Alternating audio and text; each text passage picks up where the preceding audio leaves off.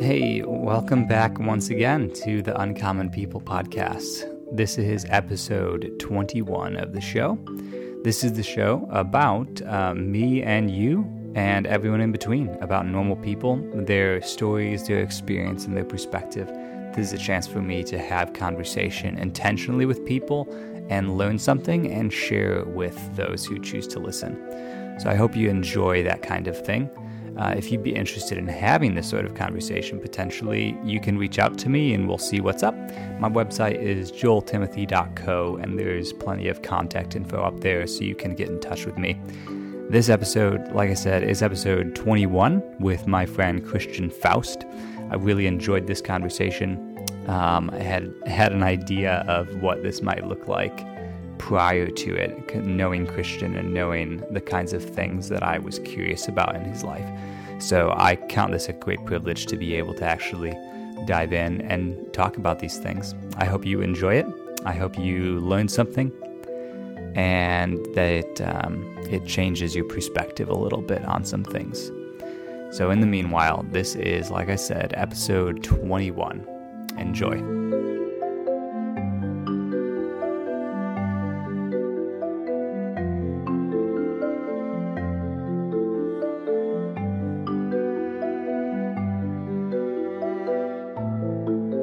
Feel like your spine is a little bit more elastic than most people's? No, No? I don't know what anyone else's spines feel like, though, to be fair. But you can sleep on the floor and the next day your back doesn't hurt? Yes, I do think that the floor is less forgiving if I sleep wrong. If I sleep in an odd position, it seems Mm. I'm more likely, if I'm on the floor, to feel sore in the morning than Sure. if I slept wrong in my bed. You just sleep on your back? No. You're wi- side sleeper. Yeah, side or stomach. I wish I could sleep on my back, but I'm never able to fall asleep on my They back. say side sleeping is actually the best. Really? Mm-hmm. Who's they? Uh, my mom. Moms no. No, no, uh, you know, so, probably Facebook. Chiropractor on Facebook. Yeah. No, but there's reasons why though, because if you lay on your back, uh, you know, well, you could have a mattress that that helps your spine be aligned, but actually, theoretically, it can be more aligned laying on your side. Apparently, Really? Is that because so should it the spine should dip inward a little bit toward your low back, but more outward towards your upper back? like it curving out. Yes. Yes, Yeah, okay. Okay. So lying on your back is gravity is now putting pressure to flatten out the spine along Which would be bad. curve. if you lay on your back, it's yeah. I think theoretically, it's going to totally straighten it out, which would be bad. Hmm. And then laying on your side, you could you can you actually can make it straight when you're on your side, because then you still have the curve. Yeah. Wow. I feel a little bit better about myself now. Me too. Thanks, Christian. hmm Yeah. You're welcome. what a positive note to begin the podcast on. Absolutely. Yeah. And and just say I'm not a not a chiropractor. I'm a nurse. Yeah. Um, so don't actually take that as advice. Medical advice. I don't know. I, I appreciate your medical advice. Well, thanks. Yeah. Yeah. I was so happy when you walked into the room to tell me uh, anything. I don't know. I was just like, man, Christian's here. I'm probably going to be fine. Yeah. Medically. Yes. yeah. How I'm going to deal with the situation financially and emotionally, those are different questions. Right. They're not for Christian to answer, No. but medically, he can offer you some consolation. Right. Yeah. I have a license. Yeah. A nursing license. Oh, correct. A nursing Yes. license. I have a driver's license, but that's all. Oh. Yeah. Yeah. I am licensed to drive. Which these things are actually just recognized by the state, True. you know, so um, that's a whole nother topic. And we haven't even been on it much of a topic yet. that's, that's right. Yeah. Yeah. That's true. Uh, you know, what? what's another topic that I'm qualified to talk about? Well, I can tell you one I'm interested in Mm. that we were we were touching on earlier. Mm. Um, because the the first My first interaction with you, if you'll remember, was I don't. at, at Life Group at the Greens house. Sure. And I came over to you when there was a, a time when we were asked to break up, go find a smaller group of people and pray, for, pray with or pray for. Sure. And you were one of, I think, two people that I linked up with there. Mm. And I remember you saying some things that intrigued me because I I think you used words like war, War. like being at war or Mm. there being battles going on, a spiritual in a spiritual sense. And I look back at that now as kind of the beginning for me in my recent life of the topic of spiritual warfare coming up again and again and again Mm. and a, a lot of different people um, independently and unprompted wanting to talk about or having things to say about the spiritual realm Interesting. Yeah. Sure. Yeah. yeah so i'm just curious i want to we're going to talk a little bit about kind of your upbringing but also how you came to that place Sure. of of believing in and feeling more attuned maybe to certain spiritual realities Yeah. I mean, um, so, and then to clarify, it's only been recently in your life that you feel like people have gone up to you, like it's come up over and over. yes Interesting. Yeah, in the last year, which is the time I've been at Antioch. Okay. so the community somewhat affects, but Yes. had you thought about that earlier in life much? I had it had been something I'd that had been coming up more frequently within the last three years, I think, um, through podcasts initially, um, but as far as people directly in my life that I'm experiencing firsthand, the last year there's been a lot more of it. Some of them being from Antioch, Sure. um, but a- a number of others being just people I meet in cafes. Hmm. That's been happening pretty frequently, actually. Interesting. Yeah. Yeah. Yeah. Well, I think that that is very interesting. And I think it's super important. And people are noticing that. And were these people Christians? Some of them. Okay. Some of them. So some of them not being Christians. Yes. Talking about, um, or not identifying with a very specific sure. um, denomination of any sort, or even necessarily identifying with Christianity, but being aware of a Mm. Different um, spiritual reality than a lot like of people in spiritual America. conflict, Yes. maybe. Yeah. Okay. Interesting. Or just spiritual activity. sure. Because a Well, lot of right. I think a lot of people don't think of it in terms of there being conflict, just activity. Or war. yes. Right. Yeah. Which is why you thought that was like an intriguing word to Yes. Okay. Yeah, interesting. So I'll ask maybe a specific question like is that a more recent mindset or perspective that you've taken mm, or when did that come up in your life? well, I will say probably my earliest thoughts on it came from my parents. And I can actually think of something that's super interesting that as a kid maybe should have made me fearful, but it didn't. Um, it was actually super empowering. So, an early an early spiritual experience, or an I or the first thoughts of spiritual, I guess warfare, was probably when I was like ten years old. I'm pretty sure it was when I was ten years old that my mom was like, if you ever feel a like a dark presence or anything like that, you have the power over that. All you need to say is in Jesus' name, leave. And uh, that was like super interesting when I think about it because it didn't give me fear. And it would have been later on in my teenage years that I actually experienced something like that a couple times. And there's a lot of kids that have like nightmares and stuff like that. And I definitely did. Hmm. And there was a few times where I don't even remember it being connected to a nightmare. It was like before I fell asleep that it was like suddenly there was just something in the room. It was like made, made your hair stand on it and it was it felt like scary, horrifying maybe even. And I remember as a little kid being like, Jesus name, leave. And I remember feeling like freedom. Like I remember feeling like, oh wow, okay. And, you know, I don't know entirely what that experience was. In hindsight, I feel that it was genuine uh, because of things that I've experienced since then. Um, but you know, that was my first really experienced thoughts of it, which is quite young. Very young. Yeah, like to be ten, 10 is ten's young. Yeah, and I want to say, I said when I was a teenager, I, I I'm pretty sure I was probably 14 when I had like something like that happen. In that... fact, you were a teenager when you were 14. exactly yeah, just were smack dab right in the middle yeah. of the worst of it, actually.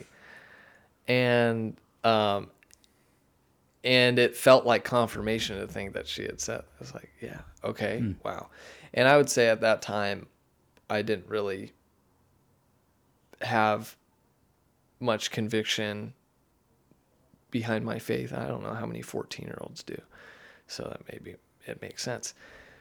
But um, then after that, I actually started reading the Bible more because I was interested in the topic of the Nephilim huh. and fallen angels and stuff okay. like that. Which is in Genesis. What? What's the chapter when that's mentioned? You know. So six? in Genesis six, yeah, it talks about the giants, talks uh-huh. about angels, sons of sons, sons of, of, Elohim. Yeah, sons of yeah. yeah God of Elohim, and that was so interesting. And you know, it felt like it made sense of a lot of things and confusion of maybe even explaining, you know, how a lot of people say it's so harsh that God would cause the flood and uh, kill a lot of people and then for the Israelites to go in the land. I mean, those are super controversial. Mm-hmm. Yes. Topics. But it was very interesting to think that there could be something else. Like they were a very evil people very evil, s- spiritually evil people, and that's why there was like cleansing. Um. So that that that actually kind of plays into spiritual warfare because mm-hmm. I would say the biblical worldview is, you know, that we are spiritually fighting against things like that, or God, or you could say God is spiritually fighting against those things and it's a it's an unseen force at times that's against our souls and our bodies. That's a crazy concept. Yeah. And um, I it wasn't until later in my teenage years that I experienced those things. I would say more manifest, which I experienced in uh, Youth with a Mission whenever I did okay my DTS. Yeah, which it's funny because there's a lot of jokes out there. And It's like yeah, um, yep. Oh, you know, I went and I did a mission trip, and that's when I first saw a miracle or demonic or. Um, but yeah, I had some experiences there, which um, some of them are just like personal, like freedom, and are not um, I would say not. It's not easily explained. None, none of it is. But um, but I will say, it wasn't until college that I saw what I would say was like someone being delivered from an evil spirit. Hmm. At at uh, at Jabu. At Jabu. Yeah. Actually, all places, a Christian university. There yeah. have been um, a number of Jabuers on this podcast. Really? Yes. Yeah. That's great. Um, let me let me think here. Abby Boss. Um, Ashley Mercer. Sure. She was on it. Uh, Olivia Core. She's, She's a Jabuer. Yep. Um, Joseph. Joseph DeFrange. Did he go to? No, he did not. No, he didn't do any JB. Mm-hmm. Okay. I don't know. There may be others, but there's there's there's a few there. Well, those are Jabuers. Yeah. yeah. And considering I live in Springdale, you know, it it's the odds are pretty high Sure. of me interacting, and I'm a you know part of a church community, a Christian church community. The odds are pretty high of me coming Sure. into contact with people who have attended JBU. and that that does make sense. Yeah, But it could be spiritual too. No. it could be spiritual. yeah, yeah. You know, I just like to think of myself as magnetically attracting. to Jabuers. Yes, yeah, yeah. People who went to Jibu are. they just enjoy talking to me. You, you kind of give yeah. off the Jabu vibes Yeah, for sure. Coffee shop, loving, I did live in Siloam. living in Siloam. yeah. Mm-hmm. Yeah. That's funny. But You're from Siloam. I am. Yeah, I grew up in Siloam. Yeah, man, born and raised, right? Born and raised. Yeah. And it took me actually doing, because I kind of growing up wanted to move away from there, but it took me Uh-huh. doing missions and stuff actually. And then God called me back to this area. And So- you, from an early age, your parents would speak to you of spiritual things. We're guessing Yeah. they're both they're both. I, I've met your parents. They're both Christians. right? Yes. Yeah. And um, it was it was just a normal matter of course to talk about spiritual matters. Mm-hmm. Yeah. I think, I think our worldviews have evolved, you know, over time. And, um, Our meaning my your family. families. Yeah, my parents. I. Things have changed. It's like, oh, well, that's probably not exactly how it is anymore.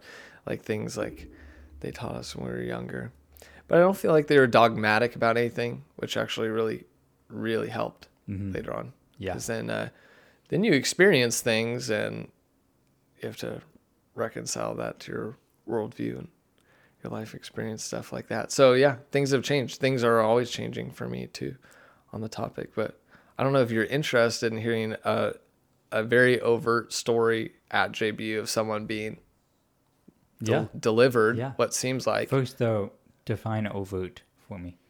Sure.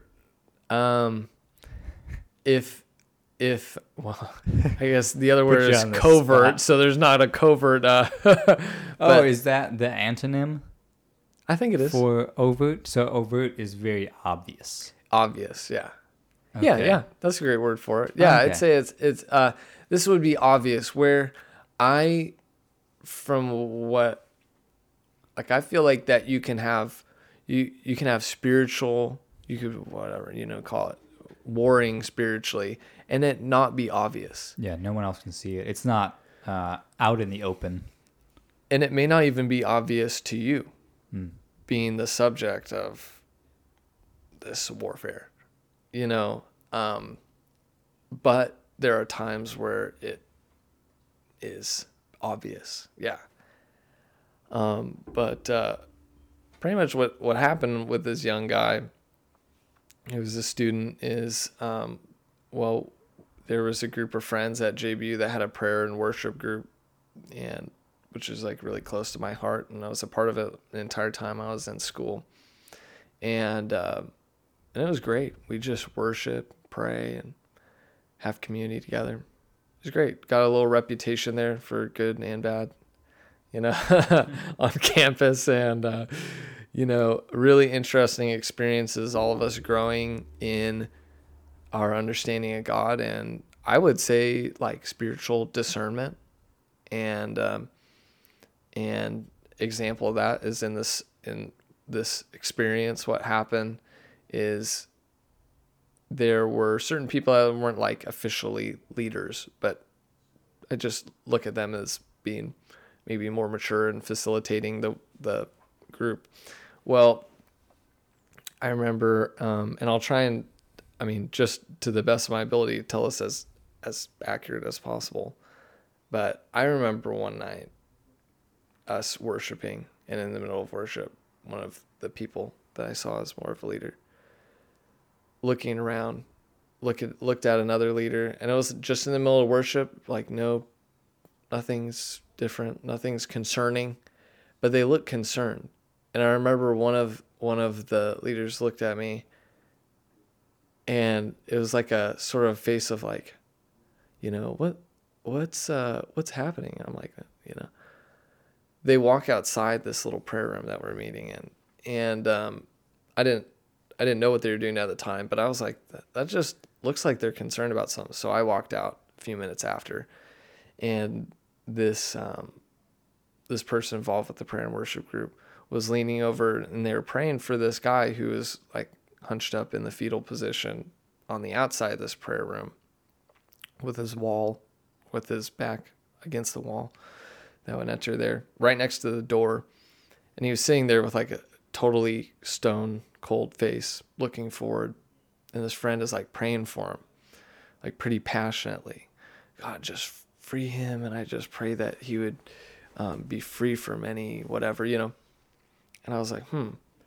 And um, and then she was like amen. And and he was like i still don't feel you know very good or i, I feel off. And she was like okay.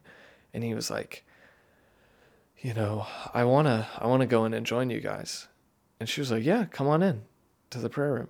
And he was like i can't. And she was like like yeah you can. You're invited in. And he was like i can't. And she was like okay. And he just gets up and walks away almost like mid conversation i was like that's very interesting. And um, for the next several weeks in this semester, that same thing would happen essentially.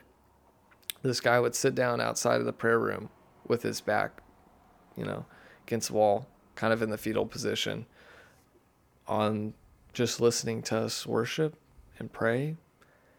And every once in a while, someone would, it's almost like it was the Holy Spirit that was prompting one of us, like, tapping on our shoulder, hey, he's outside of the room again. Go talk to him. And one of us would just walk out of the room, and sure enough, he'd be there at some point. We'd pray for him, talk to him. Just be, try and initiate friendship, you know? And um, what, what happened eventually is, you know, he stopped being outside the room. And uh, it was near the end of that same semester that we uh, met in a different room and we're doing worship and um, and we had to meet in a classroom because there was more people that were coming that night because it was kind of like hey we're going to do a longer period of worship and that morning just to share something that's interesting that morning i was feeling really weird and uh, like just just maybe i don't know um, frustrated with something happening at school, classes, stressed. And I, I um, passed a good friend who was really pretty much the leader of that group. He was the leader of that group, David Rales, which maybe you've met him, but I ran into him that morning and, um, and I was like, I'm just not feeling that good. He was like, How are you doing? I'm not feeling that good. He said, Well, the prayer room's right here. Do you just want to go in? I'd love to pray for you real quick. And I was like, Okay yeah, that'd be great. We sat down in the little prayer room, and uh, and he was like, yeah, I'll just pray whatever I feel like God's saying. Okay, that's great. He said, God, I just pray that you'd empower Christian to have the power to deliver people and if if there are people that are fighting with any demonic spirits that he would just that your power God would fall on him and he would just be bold. I was like, that's so random. Like it was like not it had nothing to do. Like I was like, that doesn't make me feel any better. I was like, all right, thanks. And he was like, Yeah, amen. I was like, Yeah, thanks, man. and uh and like walked out of the prayer room and I was like, All right. You know, that night was our that worship, you know, night that we were planning uh, okay, well, you know, I'll, it'll be good to worship tonight. You know, maybe I'll feel better. I don't know. Mm-hmm. And, uh, you know, fast forward, go through classes, go through the day, not really feeling particularly empowered to deliver anybody. right. uh, but what happened is crazy because we go to this worship night and you can hear it from outside. We had the doors open to this classroom and and worshiping, and David walks out of the room and he has this like really silly grin on his face. And he walks outside because I was just getting there. And he's like, Hey, I have somebody uh, you should pray for. I was like, oh, okay, cool. Yeah, I'd love to pray for somebody. And I walk into the room, and this guy who had been sitting on the outside for like the whole semester, he's inside the room where we're worshiping. And he's in the fetal position against the wall, and he's shaking, you know, visibly and violently. And he's got his eyes like fixed forward, and he's got this super serious face.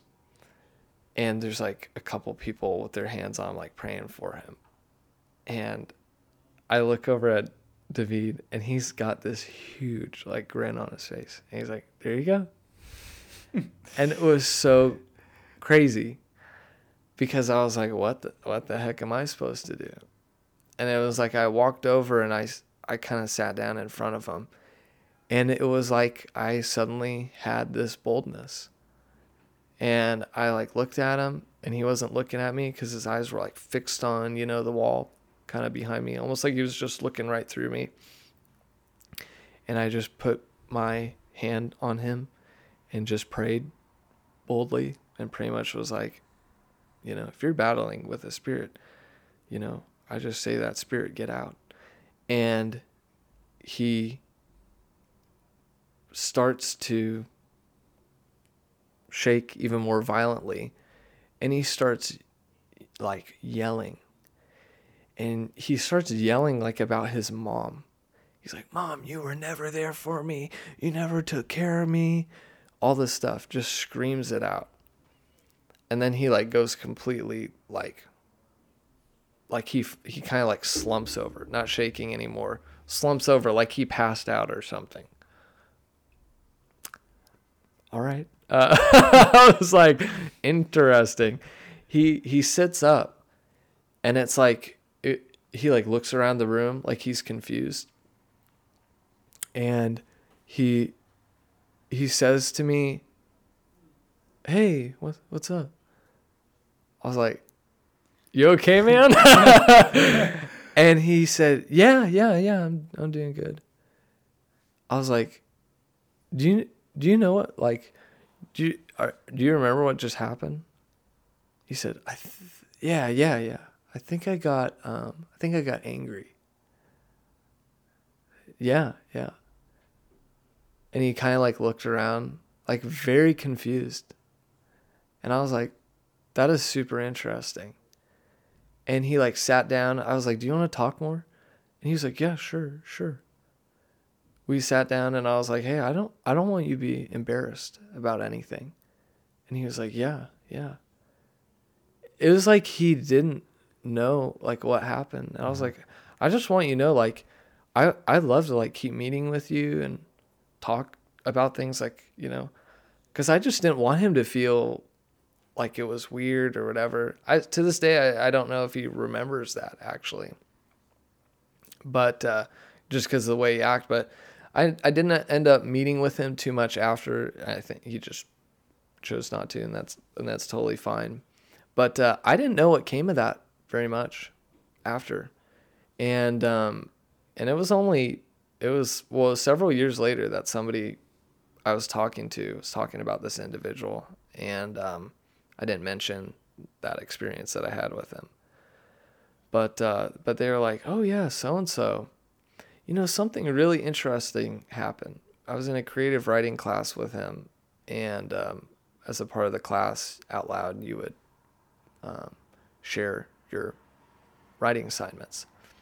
And the professor really picked some deep things, uh, or, or something to that effect, that people were writing about pretty deep things. And this particular person was writing a lot. It was uh, about their family, and particularly his parents and his mother, and had a really hard childhood growing up. And um, and they said it was crazy because it was probably right near the end of the semester. It was like something totally changed. And for the final project, he got up and he said, This story is about my mom. And he said, at least his experience, he was like, Oh no, this is going to be intense again. really negative what what this person had been writing in their writing class and reading to the class. Really harsh on his parents really harsh on his family. Very little hope or you know grace.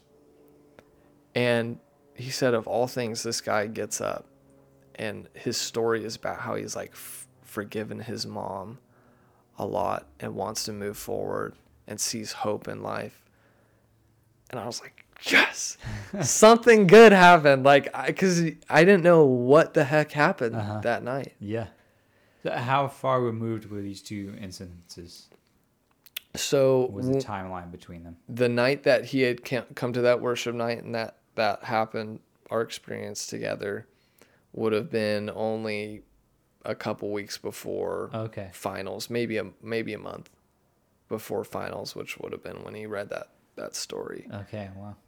And so it was very interesting to hear that. So it was a it was like an overt change and it seemed to that maybe there was some correlation with that one moment. And it's hard for me not to think because whenever I prayed over him, I had never prayed over anyone before. Evil spirit, get out of them or whatever. Yeah. You know, and I felt awkward about it. Yeah, naturally. you know, because it's like. Somebody might turn to you and be like, what? Yeah. Are you calling me an evil spirit? Yeah. Or, yeah. Yeah, but it was crazy because it was like it just came out of my mouth. So you're like, oh, that's weird.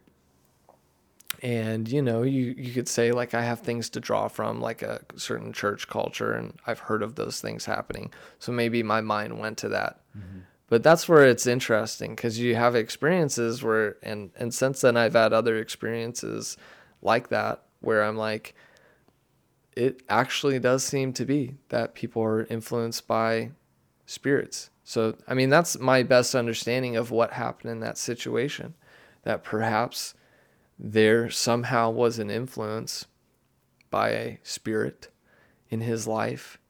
And also, too, then the question is different difference between is there a difference between like possession and then maybe spirits can affect you, but they don't possess you because I didn't feel that I was like looking at an evil spirit in this guy or that he was possessed. It was like he was just afflicted, you know? And it's like somehow that prayer was freedom to some degree. And it was like there was clarity in thought, there was ability to.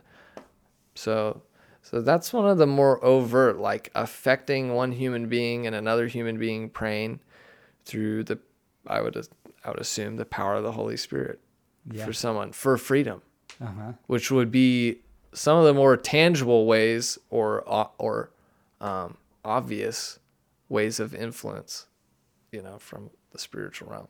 Yeah.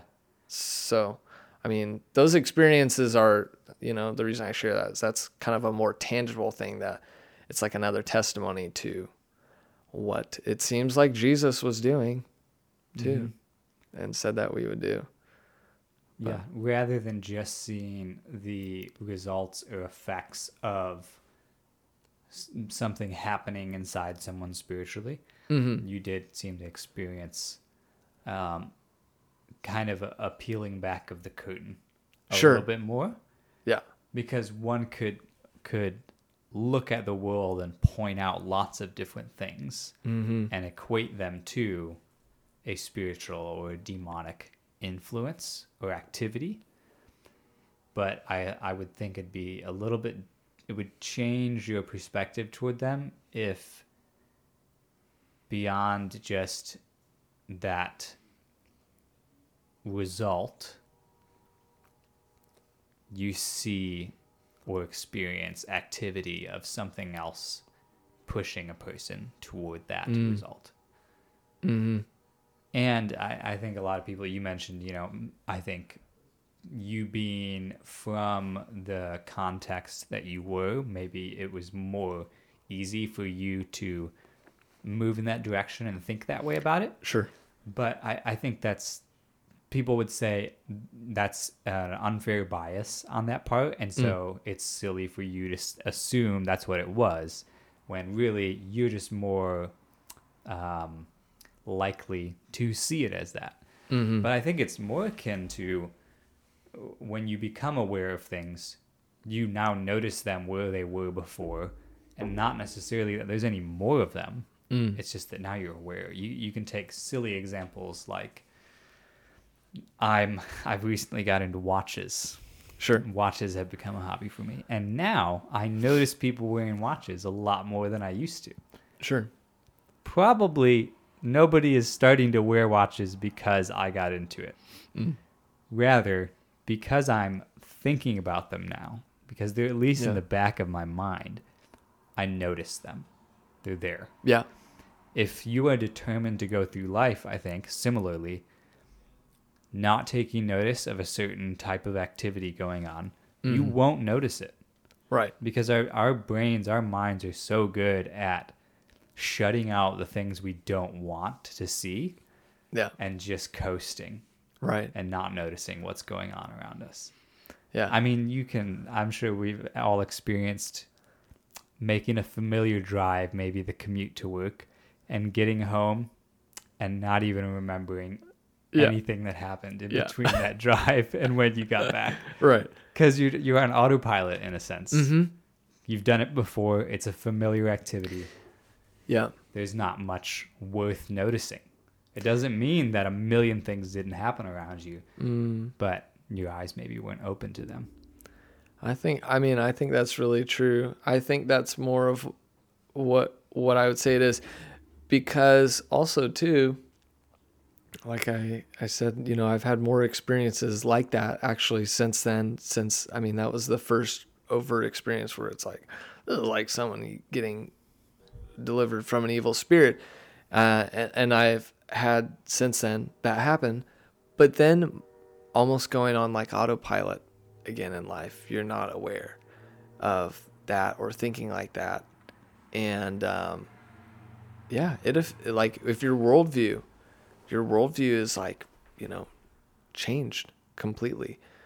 Um, and yeah, it, it feels a little bit more like you are seeing what has already always been there, not seeing something or trying to manufacture something because you want to fit in your worldview. And, and part of it is maybe some people would, um, some people would want that to be true for various reasons. Would, would want which to be true? Um, that there are people that are possessed or um, that there's deliverance for if they want to control people spiritually. Like if Mhm. they said, Yeah. for instance, I have the power to deliver. So they would have, they would be invested in that worldview if, if they kept going down that path. They would want people to believe that that happens, maybe even purely so that they can have power. yeah. But I would say generally that's a pretty unpleasant worldview to actually believe in, you know, that people are affected by beings that they can't even see. Yeah. So whenever you're experiencing that, and, you know, I um, don't see a lot of people um, that have experienced things like that, other other believers in Jesus. I don't see them going around and making money off of it. It is kind of a a another confirmation to me personally that these things are genuine and being and that it is a revealing of what is already there. Yeah. There's uh, not a lot of short term gain in this kind Yeah. of perspective. Yeah. Yeah, yeah, it could it could make you it could make you go insane and it does um, make people go pretty insane because there are Yeah. people that have that worldview, but I would say the huge difference, like for instance, with the experience that I had with that student, and then since then, is that I believe, you believe that we're filled with a power to overcome it. And that's what makes that worldview, uh, you know, even considerable. Um, because it's like, I have the power to overcome these things, yes, um, through the through the Holy Spirit, through the the Spirit of Jesus. He's still delivering people, and he's still doing performing his ministry. And so I, I don't have to be afraid of these things. There's something to deal with, um, and um, but they're not they're not uh, something to be uh, i'm not going to be defeated by this Yeah. you know And that can be taken into every area of your life yeah on very practical levels. Just the idea of being aware of something and that giving you the opportunity to choose am I going to surrender to this mm. thing or just accept that it is and that I don't have an effect or control over the situation? Mm. Or am I going to choose to believe that I can fight it? Wh- whatever your reasons for one choice or the other may be, they do start with an awareness or an acknowledgement of that thing. Mm. It actually, you saying that made me think of um, the Lord of the Rings. sure There's so much wisdom. I'm not gonna. I'm not gonna claim intentional analogous mm. relationships because Tolkien denied a lot of those in terms mm. of people saying he was comparing this thing in his book to this aspect of the war.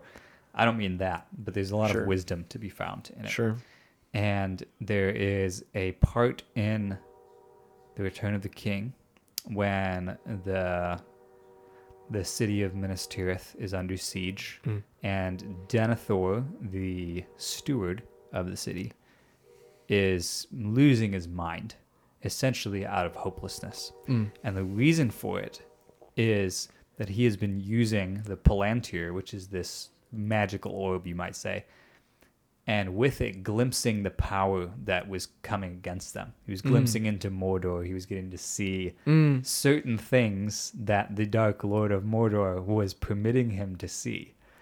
And it and Interesting. he becoming aware of it gave up and despaired Mm. and just said everything's lost. We're going to die anyway. Give up sure and I think you can go, you can go that direction, and a lot of people probably do if they hold to Mm. a, a an acknowledging of a, a spiritual world that is very active and that has a lot going on in it. Mhm. If you are convinced of that worldview, I'm sure that is a path you can go down pretty easily, unless you have a reason to believe that you're safe in spite of this power. Sure. Right. Yeah, I I mean that's really good and, and that's where I think these things become practical too because I knew a lot of friends growing up who had nightmares and um it's like the it's like peering like just being alive in this world it, you're going to have experiences like peering into the palantir you know Yeah. you're like oh the evil is so great Yeah. and so many people have overt, whether it's actually real or not, perceived spiritual experiences, which then, I mean, at this point in my life, I feel like everything, the spiritual and the physical, are totally intertwined. Yeah. I Um, agree with that. So, you know, for me, I'm like, yeah, they're, they are experiencing spiritual things. Now, what exactly they're, they're experiencing, I don't know. Yeah. And but- how far it's being manipulated or twisted or Mm-hmm. or shown from a certain perspective to breed a certain result is another thing worth considering. It's Mm-hmm. Yeah. I don't think it's as simple as they had a spiritual experience and they related it to me. And exactly how they experienced it is what was going on. Right. I don't think it's that simple. Right. Yeah, and and the crazy thing is, at the same time, uh, we're like, yeah, okay, that was a spiritual experience. Don't know, but what did it cause? It caused maybe fear, bondage to, um, uh, maybe a worldview that whatever this darkness is is more powerful. I mean, that's what makes it tangible to me. It, it it's like it's tied to I mean, and because I'm saying this without giving specifics, but I think all of us have either personally experienced or know somebody who has a spiritual worldview, maybe without a, a defeated spiritual worldview. Yeah, there are spiritual beings and they're evil, and we're kind of slaves to them if if we are you know targeted by them we're totally slaves to it. I mean a lot of i would say a lot of people have that worldview currently. And uh, that's what makes it more tangible to me the spiritual realm. It's like you're being affected by something and um i don't know if it's just your mind you know i don't think it's just you and uh, you know having a different worldview, you know, in this warfare, the wars of our war over our souls, you know, um, where it leads to for me is I have these experiences, we have these experiences, we're asking questions in our perspective as Christian. And your perspective as Christian, especially. Yeah, double Christian. Yeah. Mm-hmm. Christian, double Christian perspective. Very, is like the most Christian. Uh, yeah. uh, you know, I'm, you know, it's like what, where it makes it practical is, you know, God, can you um, deliver these people, free these people, free me from this perception, and and then maybe if if I act like it's just a, um, if it's only the mind that people are dealing with that I may may be dealing with in a certain situation, then I may not actually use the right tools to deal with it. That's where it becomes mm. practical to me. Yeah. Because, I would think, especially being someone who works in the medical field, mm. and I, have heard various stories from you about that. Mm-hmm. Because I, depending on what your perspective is, you may, let's say, have ex- a spirit spiritual experiences. You may run into things that some would characterize as demonic, mm. but because of your perspective and where you're coming from, you will find ways to explain it um, in, in in uh, using other terms. Mm. At the end of the day, I think they're still just the descriptors of what's happening, mm. but they're not necessarily getting at a cause. Right. Um, so if you are in a medical situation or a medical field, you work in that. You, the things you've experienced, from your perspective, you have to be able to weigh what's really going on here. Right. What's a cause and how do I treat it? Right. Yeah, and and me saying earlier that if you know my perspective right now is that spiritual and the physical are intertwined, where even a lot of uh, the perspective, maybe of of it seems to be of a lot of Christians would be there are physical things and then there are spiritual things. So, um, so like I've hear, heard it said a lot of times. Oh, is that like this person is screaming and they're they're in agony? Is that a spiritual problem or just physical? So it's not as easy to parse out for me. So instead, I just want to look at it practical, like, and and that's part of my mindset now as a nurse. But I have had a leaning towards that for a long time. What is practical? Whatever is happening. So if if you identify it as okay, well, if I already have the perspective, this is spiritual, but is it is it actually another being that's affecting this person on a spiritual level? Um, then it just becomes well, what's a practical tool to treat this person? Kind of crazy because then suddenly you it's it it gets out of the realm then then uh, of me treating them with like a, a tablet or a pill or something. So in that way, it's not physical anymore, because then it's like, what does this person need spiritually? And uh, I'll I'll tell you of a experience that I felt like somebody was delivered. Yeah. In the medical setting. Mm-hmm. Um, so there was uh, one night that I was.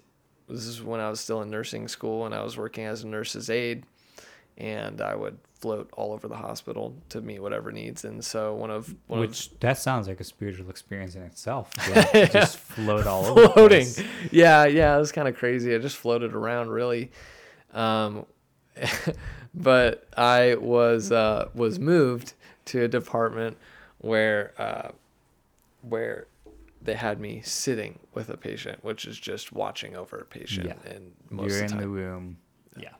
Yeah. So I was I was in the room with this one patient in the ER who had come in for suicide. It was a suicide attempt, and I had done that on several occasions. And um, I uh, am in the room. It's kind of darker because uh, we were just wanting him to sleep. He was saying, "I, want to sleep. I just want to sleep." So it was kind of darker, and I had a piece of paper in front of me. And every 15 minutes, you check off what the patient is doing: sleeping, talking with the doctor and uh, so I get in there and uh, relieve the person who was sitting with him at the time. And the door is kind of half open. Um, and I'm in the room, which actually is against policy now. Anyway, but I'm really glad because I don't know if this experience would have happened. against policy to have the door open. It's against policy to actually be in the room with the patient. You should be outside the room in the doorway so they can't trap you in the room. Oh. Mm-hmm. Is this an ER thing In- or just a Uh, hospital? the whole hospital. The hospital. whole hospital. You are not in the room with the door closed. Yes. And it Okay. probably was the policy at the time, but I just was unaware. And so Uh-huh. what happened is I'm in this dark room with this patient. He's laying on the stretcher, and the door actually gets closed eventually behind me. And I didn't really feel too scared. I'm like in between the patient and the, I'm right, right next to the door. Anyway, but I'm sitting there, and uh, the patient sits up, and we just start talking, and it's pretty casual. But he starts just sharing like, yeah, my life has been tough, and starts sharing all this stuff about his life. And every once in a while, because I just felt in that moment, you know, I don't know how to love this guy, or what does he need? What does he practically need? This guy. I don't know, but I can't medically. I'm not. There's nothing medically to really do for this guy. He had already, you know, I think it was that his stomach was pumped, and he had taken tablets. Um, and uh, so anyway, there's not really anything medically to do for him. So I'm just gonna listen to him, and just consciously kind of internally ask God, like, uh, man, Holy Spirit, help me know what to do for him. And I'm just gonna keep listening to him intently and go with whatever with you know what I feel that you're saying that I should do. So he's telling me all these things, and every once in a while, just what I felt to do is when he would like share, he would share great, like several times he shared great things. Like he was like, one day I want to, um, I want to be like uh, someone who mentors younger kids and tries to help them not live a lifestyle like I'm living. And a lot of what he was talking about was just like flight of ideas, like cr- just hard to hard to even track what he was saying. Stream of consciousness. Stream of- talking. Yeah, yeah. Um, but but he would say things like that. Well, I would love to help youth out of difficulty, and I'm like, wow, that is really cool. You know, you have a really good heart. And he was like, wow, wow, thank you. Kept talking about different things. He talked about, yeah, and I felt bad for this one guy that I knew, and I was like, wow, that's really compassionate of you. You're a really compassionate guy. He was like, wow, thanks. Would really stop him in his tracks, like as we're talking. And and I actually sat with this guy for six hours. This gentleman. So this was And recorded a podcast. yeah, and that's what we're doing right now. Uh, and that's how I ended up in jail. yeah. uh, no, but yeah. So this is like three hours in. I'm just like listening to this guy, and he's talking just the entire time for three hours, and just every once in a while, like, wow, that's awesome. You, you're really, you're this. You're not, you're not an evil guy. You're not a whatever. You, oh you're compassionate. You have all these things. And I think it really affected him deeply. I don't know how many times he ever heard stuff like that in his life. And um, at a certain point, he um, he said to me, "You know, I knew this guy, and my mom made me go to a youth group once, and it was this Christian guy, and and he was like the pastor or whatever, and he told us this story about how." he used to live in the mountains somewhere like you know up north in the states. And randomly one day he felt like god told him to go to the side of this mountain and to, there were some people trapped and he should rescue them. And he told us a story about how he went out to the side of that mountain. Sure enough there were people trapped and he saved them. They would have died otherwise. He goes i just don't believe that. God can't do that if he's real and i was like oh I was like, well, I've experienced things kind of like that. Um, from my experience, I, I feel that they are real. And he was like, really? And he was like, he was Immediately like, intrigued. immediately super intrigued. And he was like, like, like what? Like, do you like, um, and he asked questions like, do you think I'm, am I a God? Are you a God? Uh, is there a God? Are there gods? And I was like, well, and I got to share my worldview with him. Hey, yeah, there's one God, and um, and uh, I'm not a god, and uh, but here's what happened just following him, and I told him some stories of like hearing God's voice and in uh, in maybe even my uh, not audibly, of course, but just following what the best you know and you feel like it's from God and it ends up being true and stuff like that. And he was like, um, and these are experiences that really happened to me. I just shared it genuinely, and he was like. He said, "You must be a God," and I was like, "Definitely not." I said, yes, I am. As a matter of fact. he was like, uh, "Yeah." He was like, "You must be a God." I was like, "Nope, not. Definitely not." Uh, and I remember laughing with him at the time. I was like, "Definitely not a God." I was like, "Hey, bro, I got a bunch of problems." He's like, "Okay." I said, definitely not a God. I said, um, but when you follow God, you know, I think that he just does, he does stuff through you. So it's him. And he was like, oh, so you can make God do things? And I was like, no, can't make him do things. It's actually more like, um, like the relationship is like I know him, and the more I know him, I want to do things you know, and he's like, okay. And he does stuff through you. And he was like, oh man, this is so confusing. Like he literally, he was like, I'm so confused. He said, all right. He said, well, hmm. He said, so you're not God. I was like, no, I'm not God. No, you can't make God do things. But God still, he does things. I was like, yes, there you go. That's getting at it. He said, well, could you, um, I haven't been sleeping very well. Could you maybe ask God to help me sleep? I was like, yes, I could. And it was wild, bro, because literally it was like the whole room changed. And he leans back in a stretcher, like totally like, like he had a big smile on his face. It was super funny. he like looked at me and he had a huge smile, like he had faith. Like he was like, "This is awesome." Like, okay, cool. Well, and he leans back and he's like just sitting there with his eyes open, smiling, looking at the ceiling. And it was so crazy. And I was like, "Huh." And and I feel like this feeling like it, it's like a weighted blanket fell on me and it felt like like my heart started racing and i was like oh my goodness i was like something is about to happen and i um i just sit there for a while totally silent because it felt like i just couldn't say anything and the only thing that comes out of my mouth in that moment is i'm i'm like looking at the ground like i feel like i'm pushed towards the ground. I'm like sitting in this little stool. And it feels like I'm being pushed into the ground. I'm like staring at the ground. And I just say, Holy Spirit, come touch this man.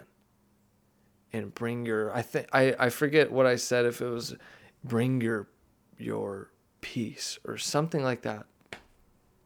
Bring something. Holy Spirit, come and bring your peace or bring your your presence or something to that effect the guy goes, we sit there for a second, it's quiet, and he goes. And I'm like, I like look up at him, and he's still got that funny grin on his face, just with his eyes open, like looking at the ceiling. And we just sit there in silence. And this guy is like, whoa. And he says, I've never felt anything like this before. I was like, what is happening? it was wild. I was like, what in the world is happening? Door closed. You know, we've been sitting in here for like, at this point, three and a half, four hours. This guy is totally like experiencing something. I'm like, if he's experiencing what I'm experiencing, it makes sense. Like, I'm just like feeling like this. I mean, I would say it's like, th- th- it must be some measure of the presence of God or something. It was wild. And then I look up at him and it's like it's like I'm not possessed, but it's like I say like something comes out of my mouth and I point at him and I say, spirit of deception, get out of him. And I'm like, what the heck? And I kid you Get not, out of it. Get out of it. I seriously, this is the weirdest experience that, uh, that I've had Uh-huh. in this kind of realm of talking about spiritual warfare. He's sitting there with that silly grin on his face, with his eyes open, looking at the ceiling. And out of the corner of his eye, he looks over at me and makes like a snarling face and hisses at me for like a split second. He, he like looks over, he goes, and then goes back to just smiling and looking at the ceiling. And it was like, that was the most overt that I feel like something, it feels like something is in this man. That is the most overt experience I ever had. And strangest thing happens. I get filled with this like boldness. And I just say, get out of him and point at him. And the guy has that smile. And he's got his eyes open looking at, at the ceiling. And he goes, wow. we sit there for a little bit. and it's like, what the heck is happening? I'm thinking in my head, like, what is actually happening in this moment? I have no idea. This guy's sitting in a stretcher. I'm in this room, like in the ER. It was the weirdest experience. And he sits there for a while and um, and he says, and actually this is super funny, but um, this is actually so funny. I'm sitting there and it's like um, not exaggerating at all. It's like that thing that feeling like my heart racing just starts to go away. That feeling starts to go away. It feels like, okay, whoa. And I actually started praying. I was like, hey, God, thank you for this man. Like, and the guy goes, stop, you're, you're ruining the moment. the guy said that to me. And I was like, I stopped. It was so, So, you were you were praying out loud. yeah, I was Yeah. praying out loud, Uh-huh. and it was so funny. Like I actually think that's hilarious, and and maybe I was, really though, you know, like, and it was crazy because it felt like God came and did something. Again, I I don't know, like it's a strange thing, like um.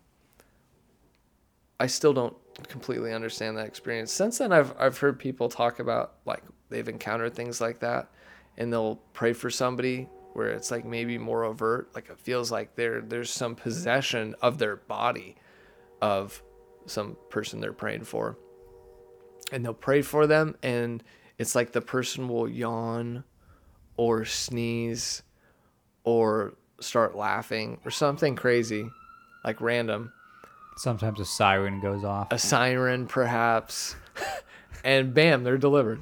Um no but it, i don't get that you know i i don't understand. But it was very interesting that when i prayed i mean what i feel is like the holy spirit through me prayed you know spirit get out of him. He was like wow. It's almost like it's like almost in my head like looking back it's like you picture this that was like when he was delivered. I don't know. I don't know. But I was just filled with this joy, and it was so funny because then you know I pray, and he's like, "Yeah, you're ruining the moment." LOL. And I just sat there. I was like smiling, like I was like, it just felt like so much peace. Like God showed up and did something. I don't know what made me feel like laughing. It's just like, what in the world?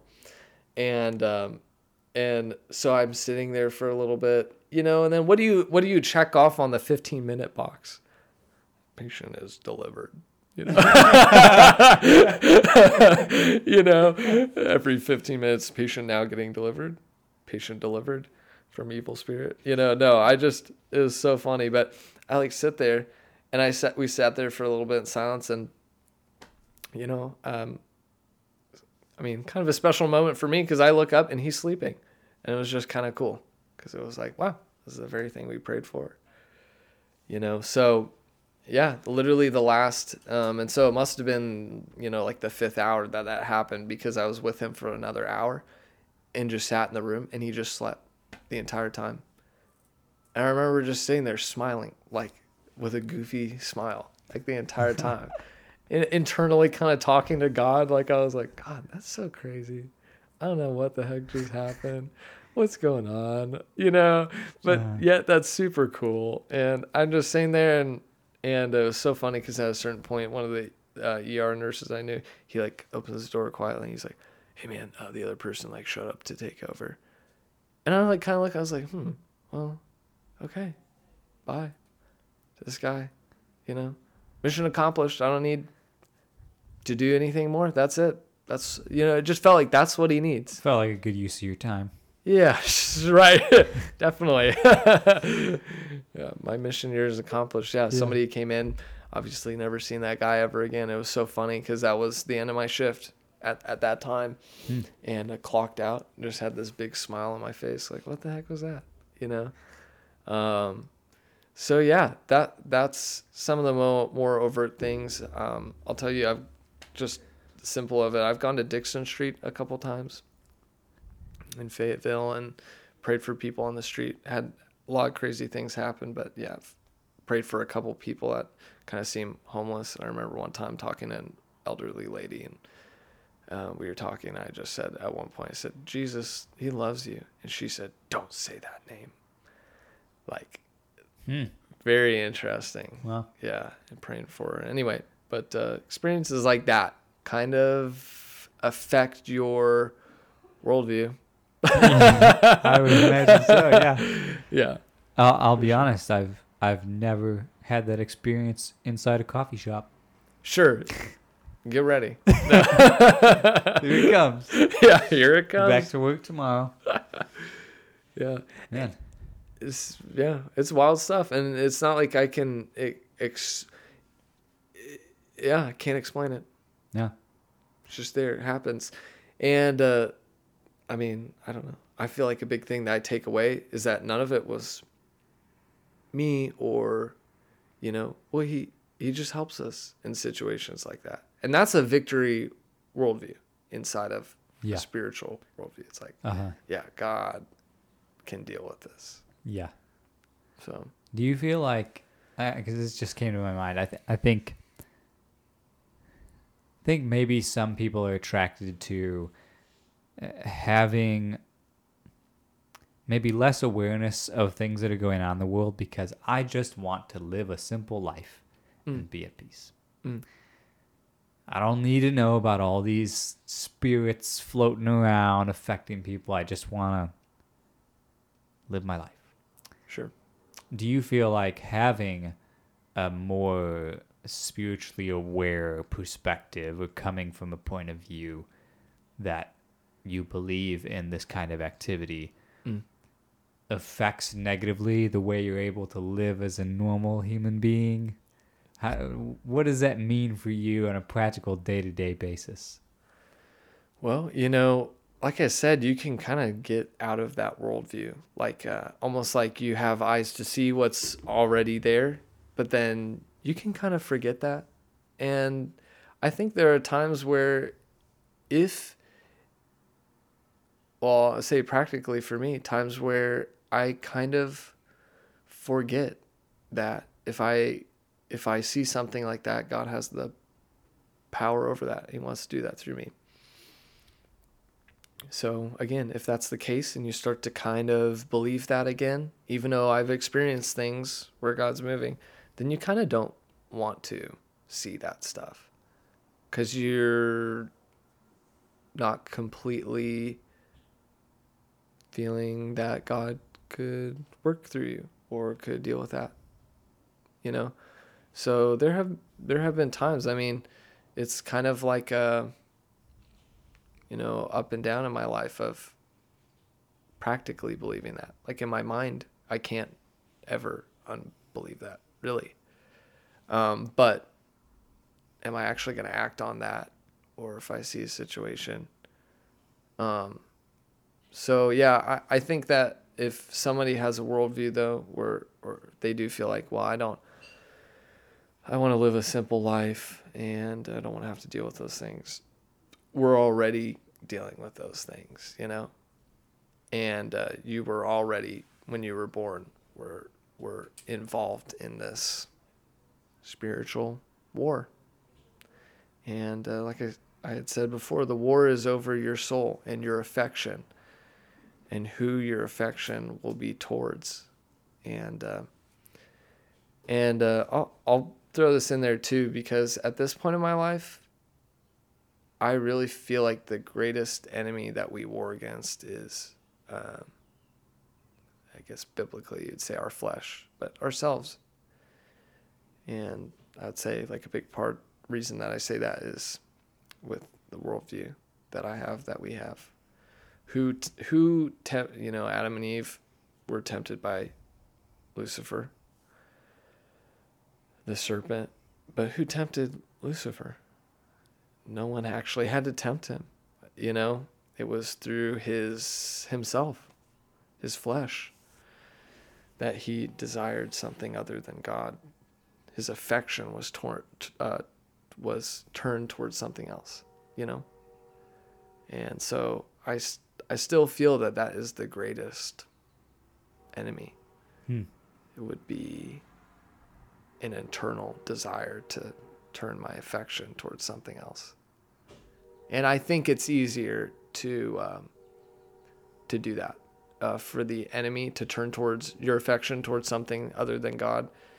Um, for some people, if they just don't believe in the spiritual realm, because sometimes it becomes self evident if you believe in a spiritual war that there is a battle for your affection. So you can actually completely ignore that it's even important who your affection is turned towards if you don't believe that there's a spiritual yeah. war.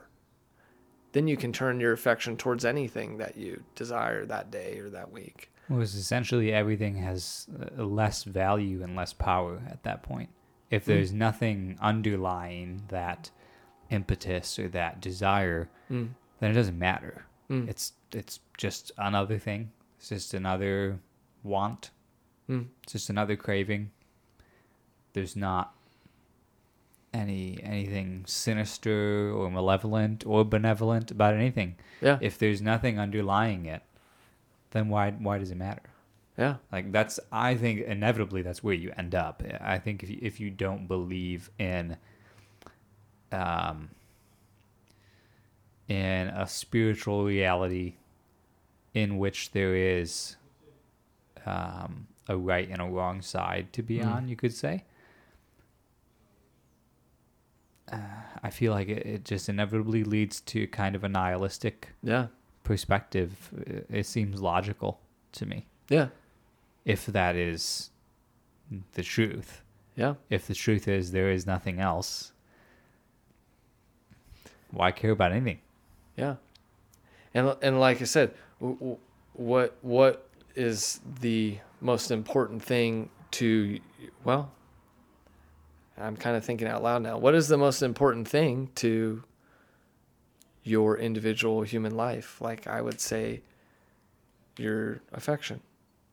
And if if that's what we were made, if we were made to give our affection to God, to someone, to God, and we give it to other things, then there's no there's no real reason why it would matter who you, what you give your affection to.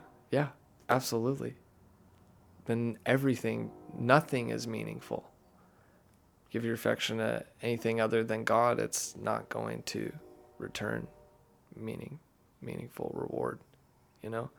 So that's why I think some people, you know, and I think, I mean, I feel that I'm seeing others are our age in their 20s and even 30s, like adopt a more of a spiritual worldview. They're wanting to look for meaning. And strangely enough, I actually think it could be very, very helpful for people to believe that there is good and evil in that spiritual realm because it's it's like hopeful. Mm-hmm. There's a there's like a good thing to choose. I can put my affection towards. Yeah. yeah. There's a mean, purpose for my life. Yeah. I was trying to think of something funny to say there, but I, I nothing nothing came to mind. I feel like there had been a, a, gap. There wasn't enough humor, you know, in in the last ten minutes. We're talking about very serious things. Yes, yeah. we have the, the, whole the whole time, pretty much. Yeah. yeah. yeah. I was gonna say though, on a serious note, I think that's to me it's logical and it, it's an easier um, route or con- conversation tactic for me to introduce these kinds of things to people. To, to for me to talk about the spiritual realm, much the same that I would talk about the realm that I'm in, the physical realm Mm-hmm. of if you believe in a world full of full of other beings why would the same things not be true of them that's true of us meaning Mm. there's in this world that we get to experience there's obviously ill will Mm-hmm. from people toward other people. There's people who are wanting to take advantage of other people, and then there's people who want to do good. There's there's forces of benevolence and forces of malevolence. There's very obviously, very clearly evil in the world that's Mm. very tangible. It's very noticeable that we see. And that's you I don't believe it's purely on a human level and that's all that that is. But if there's another side of reality that is a spiritual side where Mm. there are beings that have a will and desire, Mm-hmm. why would there not also be ones that are not things you should trust in, ones that are not things you should give your allegiance to? Right. And that's something I try to caution people on who describe themselves, say, as spiritual but not religious. Right. I'll get on this topic by talking about how I I believe in a very a very spiritual um, world, Mm. but I've only experienced one of those beings that I know I can trust that has again and again prove themselves to me. Mm. So personally, I think if you're gonna follow after one of these spirits, h- how do you know that you can trust them? Yeah. Just be on a practical level. Who who are you giving your allegiance to? Yeah. In whatever way you're communicating or living out a life that that um, you're living in some sort of awareness Mm. of these realities. Mm. Let's say it's a Ouija board, right? Sure. you can't stop at just well i used it and something talked back to me and they said things i think whoa yeah that's that's wild Sounds like a believe personal interaction yeah with some sort of invisible being. yeah and now i want to ask who is this Yeah. and how do you know yeah. that they want anything good for you Right. That is a that's a practical concern Yeah. that should be brought up. But but there's so much fascination on that level Mm. with people. Is oh, something is clearly communicating with me and telling me things. Mm-hmm. That's amazing. I want to pursue this. Mm-hmm. Um, and it, it leaves so much kind of in the open or so much unanswered stuff that that sometimes people don't want to be answered. Mm. People don't necessarily want to be told this is what this God is like. Mm-hmm. They want to say, no, I, I want to find the God that fits, you know, fits my need or Sure. is comfortable for me or, or tells me things that I like, um, allows me to be whatever way. Lots of different reasons, I'm sure. And and this is just a way of me to experience some of that. I, I Mm. can, you know, play with these cards and learn things from them. And Right. It doesn't require much of me Right. it, it doesn't it doesn't force much on me you know that's safer for me Mm-hmm. but in reality if you keep going down that road i just think very logically it, it you can't make the argument that you're safe because you don't have anything to to go off of as far as trusting who are you talking to You're just influenced by this, yes whatever your perspective allows, but seems to be a personal being is just influencing Yeah. you, and you're not filtering. and you vo- you have voluntarily submitting to that influence Yeah. Because I would say if you bring it to a human level, you would say that kind of behavior is horribly irresponsible. Yeah. Like some you communicate with somebody on the internet who you don't know, Sure. and you start asking them things, and they're just telling you what you should do, Right. and you don't a- it's and a- you don't know who this person is. You've never met them. You don't know their story. yeah. would would you think it wise? That's a to, great to just submit to the influence of this person without knowing them on a personal level. That's a great comparison. Yeah. I it's a so. great comparison. You know, I think like you, you'd mentioned earlier, I, I want to take things to a practical level. Mm. I don't think living in a in a with a sense of spiritual awareness means you just float around in the world and you don't think of anything solidly or you don't think of right. anything in, in absolute terms. Right. I think I try to apply the same rules of logic that I would to any other circumstance. And that plays into what I was just saying. It's on a practical level, who are you opening your mind to? Yeah. And how do you know you can trust them? Yeah.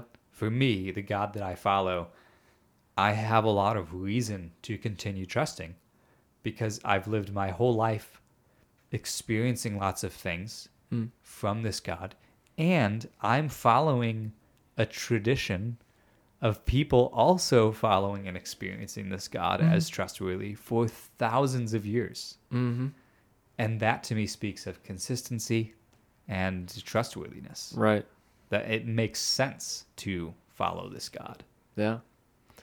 Yeah, it is. It is a really interesting thing. It's interesting to bring in history. Like, um, I think there would there would be arguments against like well just because people followed before um, doesn't give validity but I I've been thinking about this recently and I think that it is it could be just an an evidence to a certain level of truth something you believe to say something that is factual like Christianity ever since you know Jesus empowered his disciples has spread like almost well like no other religion ever has and has been so pervasive and affected every culture so deeply and millions of people have died for that belief and yeah just yeah. adding that to what you're saying yeah. about the tradition because uh-huh. that's a part of the tradition people willing to die people willing to be uh, you know kicked out of their communities for this belief and yeah. stuff. Yeah. Especially considering the, the, principles or the the pillars of what it means to follow this religion. Right. It's uh, at a face value glance, it is not very attractive for a lot no. of people. The the the kind of behavior and uh, humility mm. that is asked of those who follow this God seems very counterintuitive. Mm. Timothy Mackie likes to use the phrase the upside down kingdom. Mm. That the way that Jesus worked in the world was so counterintuitive and countercultural. Mm. And to me that that does speak to the compelling nature of this faith. Mm. That in spite of all of that, in spite of this guy Jesus telling people to do these things that they would have had so much pushback from, mm. it continued to spread and right. it continued to show itself as something worth pursuing to mm. millions of people. There, there wasn't, um, there's not some selfish agenda that you can take up with it. Right. Um, I mean, there there is. There's people will always find a, a way to turn it into a, a, selfish thing, whatever your your belief sure. system is. Yeah. But the principle of loving your neighbor as yourself and love being the sacrifice of of many different things, but love in practice being about sacrifice yeah. of something, one thing or another, for Jesus be, coming down to to the point of sacrifice of his life, mm. to lay that down for people, and in the moment, in Jesus' case, to look on them with pity and forgiveness. Mm-hmm. I don't think most of us know what it's like mm. to go that far in our love mm. and yet that's that's the life that we're called to as Christians. Mm-hmm. And he did it. Yeah. Like, yeah. Didn't just tell us what to do, but yeah, did it Yeah. perfectly. Yeah. Uh-huh.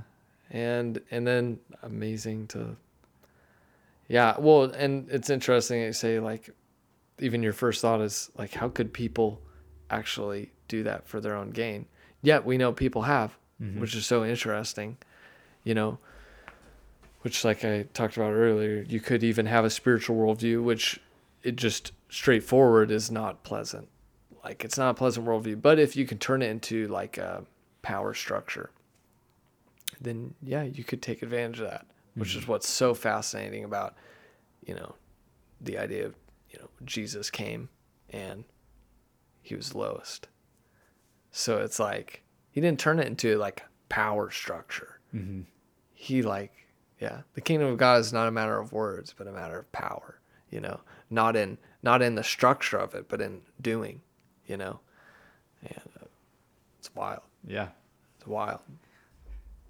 Wild. Wild stuff. You're very right about that. Very wild. So, do you think um, do you think the orange is a better fruit than the apple? Ma- yeah, that's a great question. Um, yeah, orange better than an apple. Mm. Uh, in what context? Um, maybe breakfast, Breakfast. a balanced breakfast. Sure. Um. Well, it depends if if I'm real dehydrated. Oh, wh- which one would you go for if you were dehydrated? The Of- orange. of those two. The, the orange. The orange. Yes. The orange has more hydrating power than an apple. It feels that way. You're not speaking as a medical professional. no, uh, n- n- as uh, you know,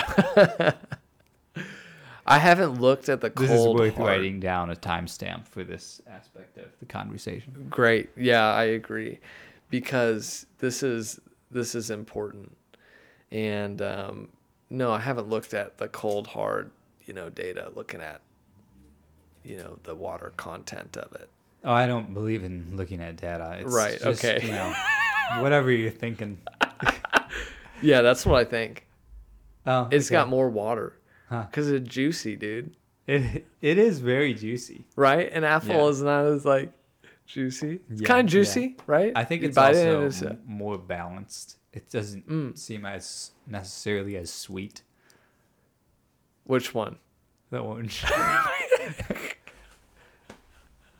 The orange is not as sweet. is it? Hmm. Interesting. I actually don't know. You know, what, what the orange is sour? More sour. I think it's generally. more, bitter.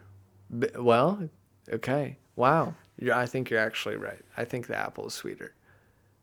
Yeah. Yeah. And, and less juicy. as as a palate professional, Ooh. I, I have to say I think there's wow. more bitter elements involved with uh, the experience of consuming uh, orange than that of an apple. Well, I'm going to trust your professional judgment. Okay. I'm to defer to you. And I'd say I agree too. Yeah. No, I'm glad. Okay, good. Yeah, for sure. That's that seems right to me. 100%.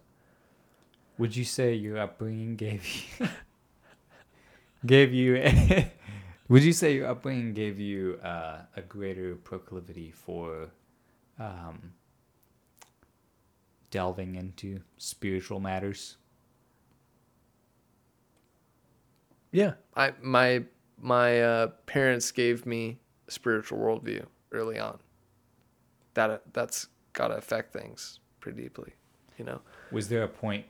Was there ever a pushback point for you? Because a lot of people who do receive early on in their life a spiritual worldview will usually in the more rebellious part of life, being late teens, mid, early to mid twenties, Right. when you start discovering a lot of other things in life, push against that and go in the other direction. The whole pendulum thing.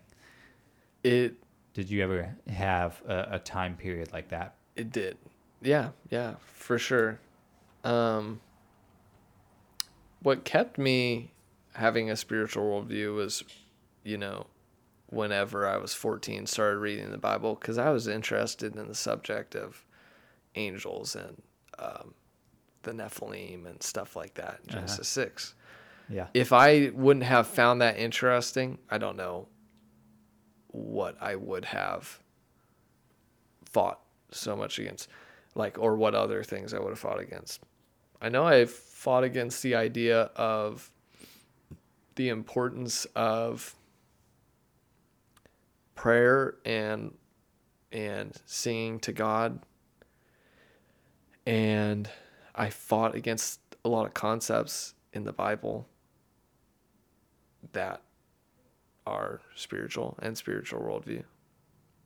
And uh, until I was 17, and then was able to, well, when I was 17, I had several dreams that I feel like are from God, and that affected me pretty deeply. And, but from 14 to 17, I think the only thing that kept me not denying that worldview pretty strongly was that I just kept reading the Bible just because I thought it was something, some subject that was cool. But I thought, oh, this makes sense, you know, to me. So, yeah, I I practically was straying pretty far from from the deeper things of loving God, but the the spiritual worldview stayed because of reading the scriptures, being mm. interested in that. Was there a? Uh, oh, I'm losing that train. Choo choo, pick it up, get on the train. Oh, was was there uh was there thank you. Yeah. was there ever like was there a point at which you began finding um, scripture to be at odds with the reality you were experiencing in the world and, and a reconciliation that needed to happen there between the two?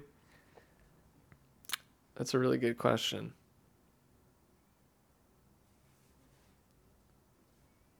Well, I, I still have things that I'm reconciling. Um, man, sheesh. I I gotta I gotta delve into the deep places of my brain, man. My soul, being a young little kiddo, thinking about all these things and these concepts, and you're like, what? Um. Well, when I was younger, it was it was still hard to just believe that there could be beings like I mean, the, with this subject that you can't see, and you know, it was hard for me to think about there being a uh, like the concept of that there'll be an end to the world and stuff like that and thinking about like god causing that that was that was a hard thing to think about.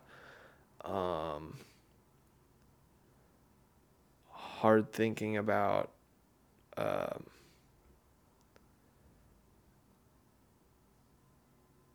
what you know well i ended up this is you know oh yeah i don't that's a bigger there's oh my goodness that's a really good question because i'm just thinking about all these different things and there's there's a lot of things that are not a concise thought hmm. there's been a lot of things um, growing up that have made me think about church structure and stuff and what it looks like to be like a spiritual people. What is I mean, what is that? You know, um, uh, and May- that's go ahead. Well, I was gonna say to to maybe give you a little more specificity. I love any chance I can use that word. By by the way, it's great. I word. just love that word. Shout out to you, Joseph Gordon-Levitt. we know you're listening. um, wh- what is something that did cause tension between your faith worldview and your experience in the world as it is that you did find reconciliation for? Mm. In the vein of our relationship to God. It could be. Are, Are you asking me a question? yeah, Um, because there is something that's coming to mind. yeah, sure. Anything and I'm curious about it. something that at a certain point um, you saw in scripture, scripture said something, or the meaning of the scripture was something, Mm. and it seemed to be in conflict with your experience of reality. And then you found, though, a reconciliation that, that brought peace to that. Um, even since being young, I couldn't, I didn't understand how to reconcile the idea that humans would love each other deeply, but that there wasn't, that you couldn't love God in a similar way, actually. Like for instance, there there's marriage and that's what things naturally lean towards. Like that's what that's what i i would say people are designed for. It it's what happens. Like you take anybody and that's what people do. They're like yeah i love you. Let's get let's have a union together. Yeah. it points towards that. I couldn't Uh-huh. reconcile and i had a really hard time at a young age thinking that you could have love to a certain intensity with another human but that that, that doesn't actually mirror a love that you could have towards god so This is this is I'm I'm really curious about this. so i didn't okay i'm about to go on pg Okay. is that okay yeah. Oh, okay. we've gone R-rated on this. Oh, before. okay, Yeah. Roger, Roger. So R for R R for Roy- Royer. Reuters is that R for Reuters? Yeah. Um, well, I what I couldn't, cause I felt you know like there's a lot of people feel intense emotions, like romantic, like the you know, and uh, you know I think that's a good word for it, romantic. Like want to be unified with somebody. There are certain feelings that go with it. There's a certain you know, you know leads towards this union with this person, and not just physically, not just like sex, although that's a part of it, but that you would live together, like live with intimacy. That's the ideal. That's what we what we want. It's hard to attain, which makes it even more desirable in a way. Yeah. And you see that from a young age, obviously, or you should.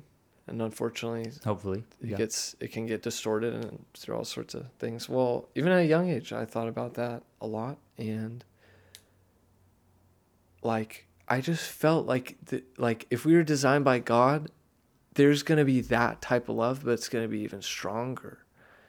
And I don't know. I'm not hearing that a lot. Like I'm not hearing how to do that, and I don't. Is it is it doable? And and I, or is it possible?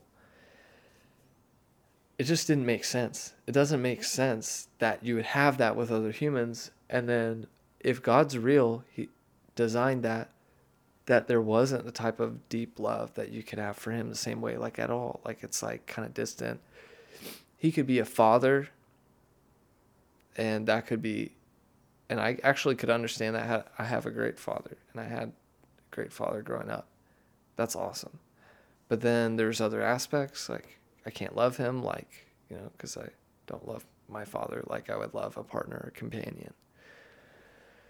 So, So to to clarify, yeah. the difficulty was kind of similar in the way that the Song of Songs is read in a lot of Christian tradition as mm. Most typically an analogy of Christ and Mm. his love for the church, his Mhm. bride. Mm. Eh, Song of Songs being very obvious erotic literature from the time. Yeah. yeah. Um, Yeah. So it was difficult to reconcile that, to see something like that and, and understand how that love Mm. could be equated to God Yeah. Absolutely. our relationship with God. and having a strong feeling that there is something there, but that I'm not getting taught that or experiencing that. And you asked me what was something hard and then had been somewhat reconciled. Mm-hmm. Well, I'll tell you, I what I experienced is like God directly reconciling that because what happened in my life is that was like a deep thing in my heart, but it's not like I, you know, wrote it down, thought about it all the time. It's just like there, settled, you know, in the background. And, uh, you know, I go through out high school and stuff where you're more conscious of things and, or as a teenager, you know. Yeah. Like I had mentioned earlier, being a teenager. Yes. The concept. Yes, it's a really interesting concept. yeah, I don't know. Te- teenage. Teen, teen the, age, the, the age of teen. Yeah. And and and so. What a turbulent time. It was very turbulent, and you have all sorts of thoughts and emotions. Your body's doing weird things. Weird things. and you're thinking more about God. Oh gosh, what a mistake, right?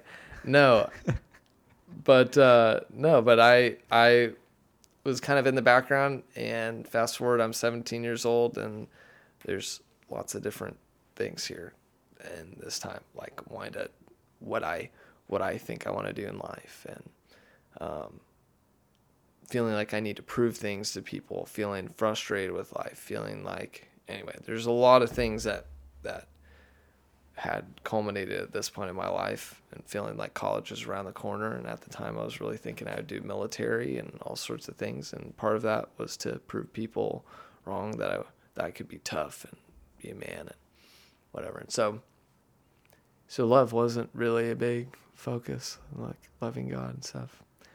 And um, anyway, there's a there's a lot that I could share that I won't, but to to teaser teaser. Yeah. There's so much that I could share. I'm oh, not going so to. So much. Just wow. Just like a lot. There's so much I could say, but I won't say it. Um, just for the sake of time, I won't say it. Um, but there's just a lot of things that were so significant about this b- beyond just these dreams that I had. But essentially, when I was 17 years old, I kind of hit a point where it's like, I I can't continue on with my plan. It really seems pointless and just too difficult. Life is very difficult. And I was laying in bed one night and after having several things happen to me that were hard to explain through natural means and including at one point having some men that were part of a church say like a well, I'll share a little bit about that experience. Pretty much, I went to a youth group, and uh, like you do when you grow up in a small town in the Bible Belt. Yes, youth group, like you do. Youth group culture. Went to this youth group, and there were some leaders there, and they were like, "Hey," they didn't know me. The second time I ever went there, because I did youth group hopping. And the guys were like, "Hey, we'd love to give some words from the Lord if all the kids would like to come to the front." I didn't really entirely know what that meant, and I came to the front, and the second person that they spoke to was me, and he goes, "Hey, what's your name?" Christian. Um, we really feel like you're a mighty man of David. Like that's what I'm hearing. Or he said, I really feel like you're a mighty man of that. God's saying that, and you really need to look them up. And, and um, it was like it affected my heart really deeply, but I just played it off totally cool. And they said, and this other this other gentleman, like the other leader there, felt like he has a word for you. And the guy was like, actually, it was the same thing uh, that you're reminding man of David. Wow. Okay. Really kind of cool. And, uh, you know, even at the time, I was like, well, he could have just said it because he said it. Now, after that experience, I, I, I got to know them fairly well afterwards. And I'm like, oh, they were telling the truth. Like, really awesome guys. So, very cool. But I was experiencing things like that which had really deep significance, wanting to join the military and feeling like God's like, you know, Mighty Man and David, they're awesome, bro. They're the cool, they're the coolest dudes, you know. And talk about tough guys, you know. Yeah. And everything you kind of think man, it's like God was saying, like, you are that. You know, it touched my heart really deeply beyond what you could even just saying it. It could sound really cheesy, but it just affected me really deeply. Anyway, so I have thoughts like that running through my mind. I feel like God's kind of speaking to me, and I have my own plans, but I don't feel like that's really going to work out. And I was in my bed one night, and uh, long story, but I got kicked out of my friend group, and so I like didn't have as many friends. One of my friend groups kicked me out, and it was just the beginning of summer, and that's who you're excited to hang out with. Right.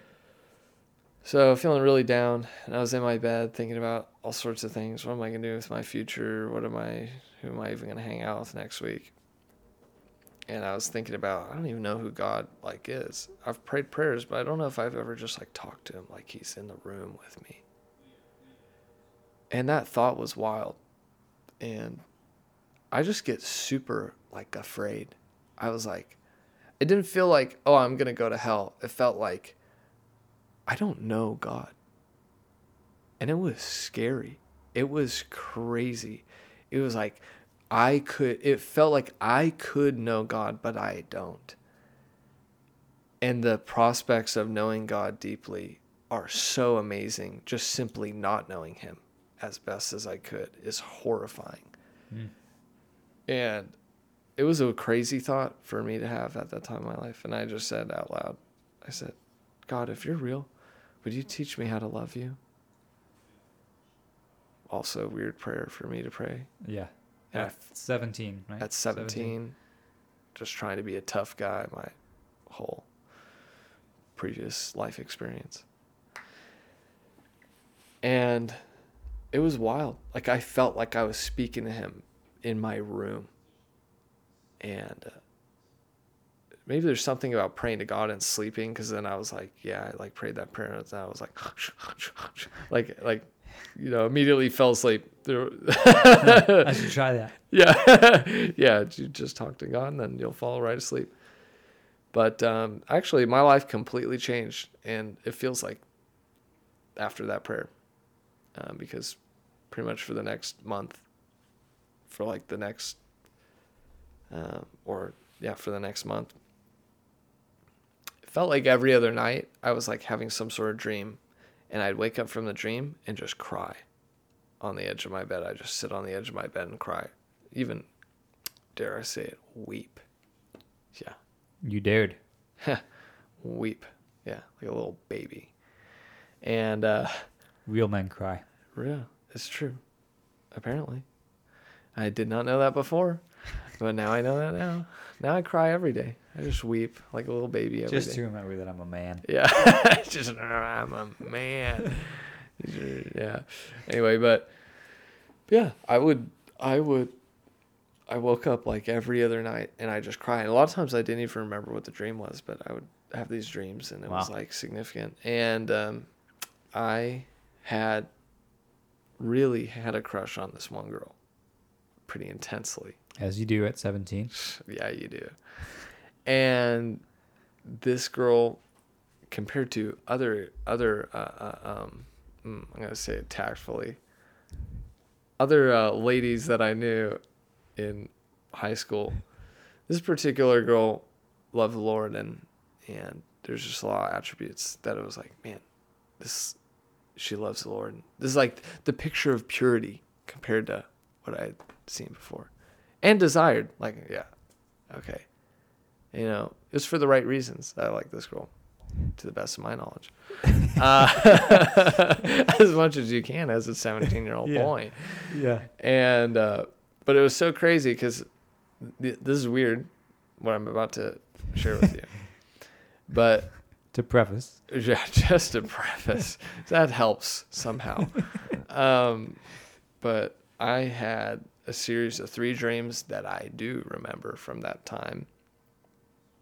And first dream is this I am walking in the mall, the good old Fayetteville Mall, you know, the old stomping ground. and um, I'm walking through there, and this girl I have this intense crush on. I'm holding her hand.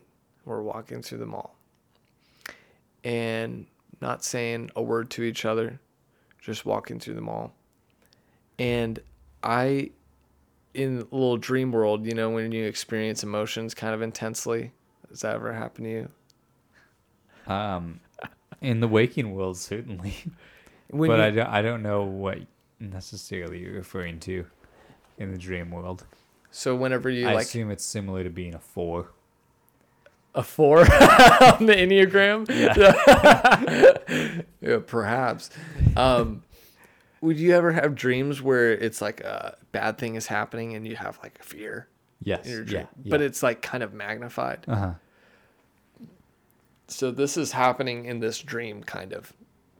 I'm feeling like this intense feeling of like being known and being loved by this girl and being like like it was like true companionship.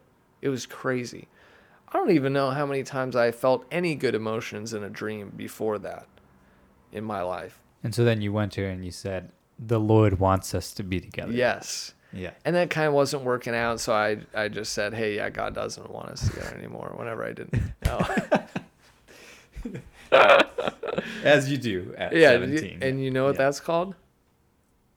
The Jesus juke. Oh, that's what that's Yep, your name for That's it. That's what it's called. Wow. So, no, I did not do that. You Jesus juked her? Yeah, yeah, old Jesus juke. You never heard that? No, Wow, there you go. It's a good one. it's a free one. Still happens to this day. Yes. people get Jesus juke. oh Lord. Um, but anyway, so I have this dream and I'm holding hands with this girl. Yeah.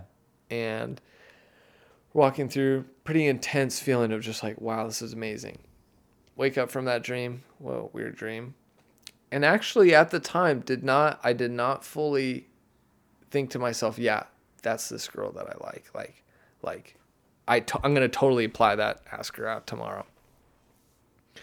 It was just like huh that's crazy. I don't know if it was like a couple days or a week later i have this other dream and it's me in this kind of beautiful outdoor setting. Like just uh, like i don't even know uh, walking with and and like almost like sound of music the hills are alive we're like running through the hills It's an idyllic nature scene. Yes, I do like nature scene. Yeah, exactly. And we're speaking to each other, but it's not indiscernible words. And um, You're like recording an ASMR.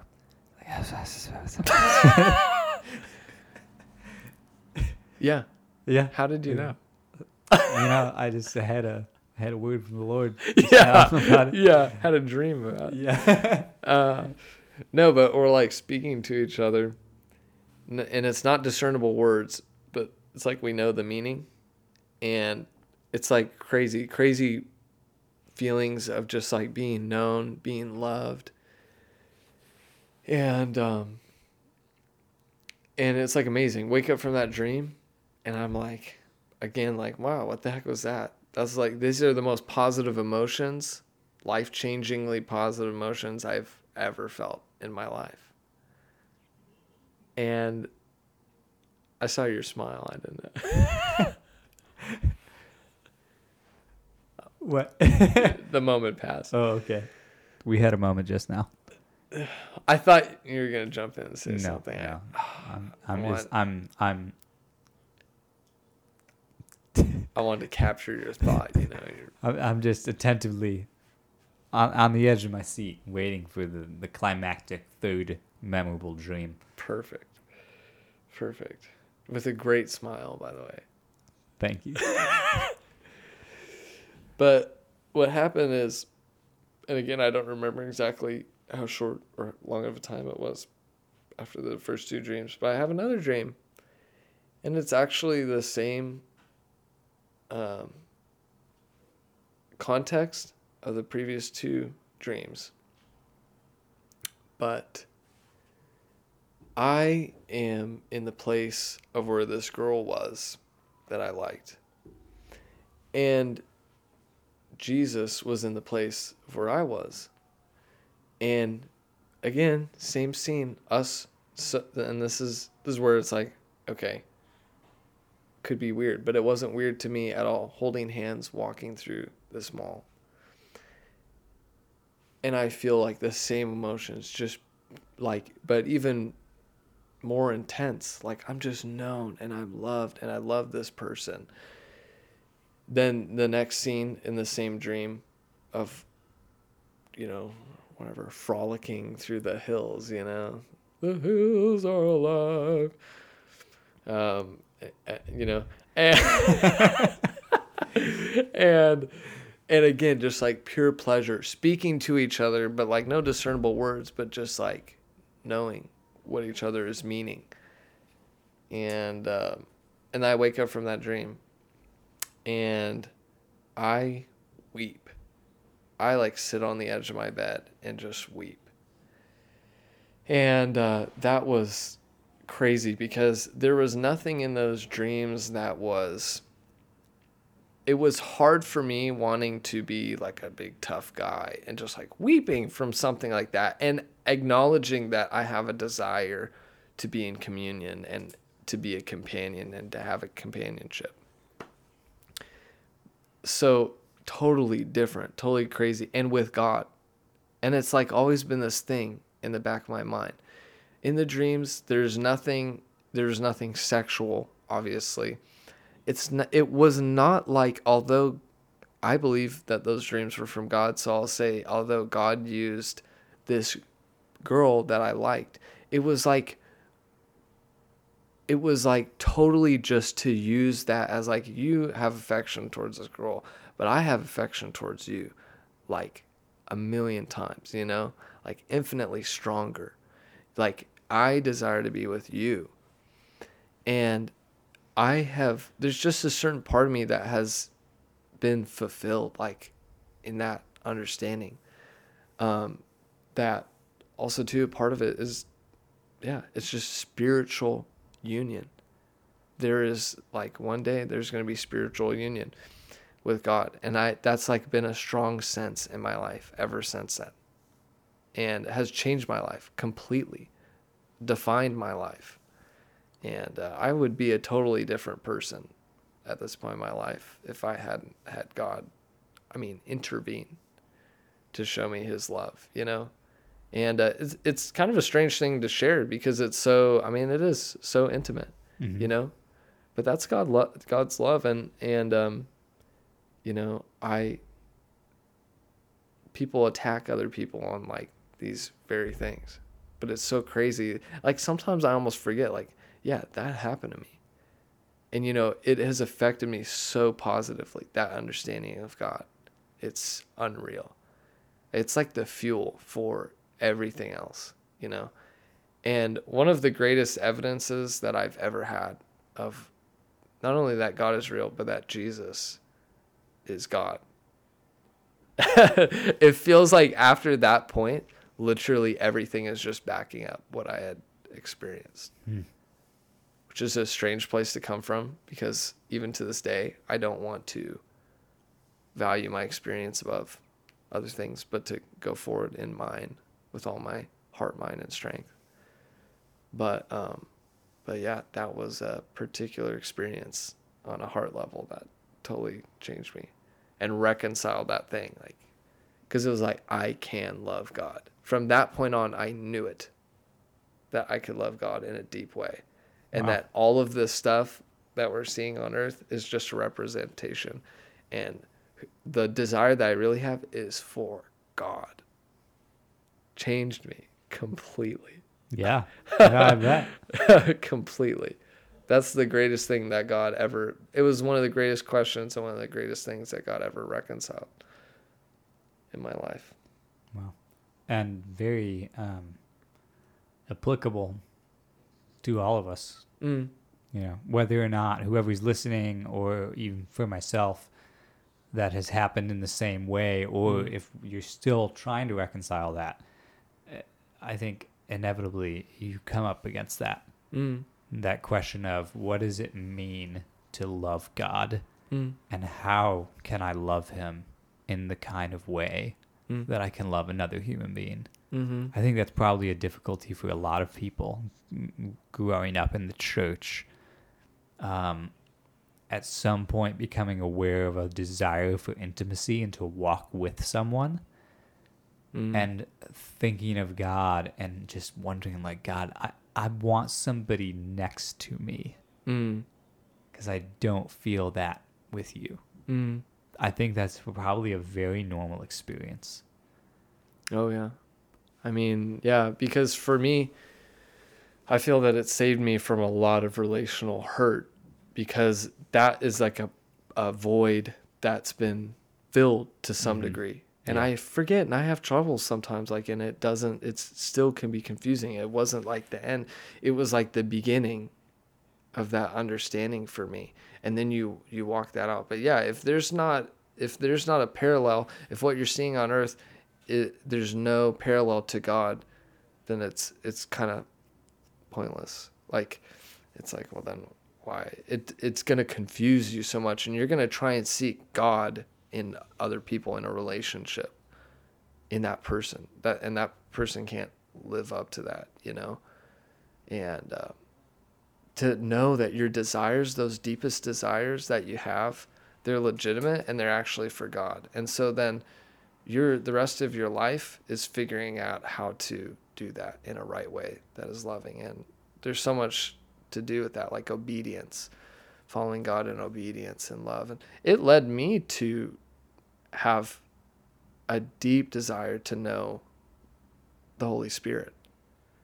Because that that was what i saw in scripture jesus like i'm going to go now i'll give you my spirit and he'll be with you even to the end of the age.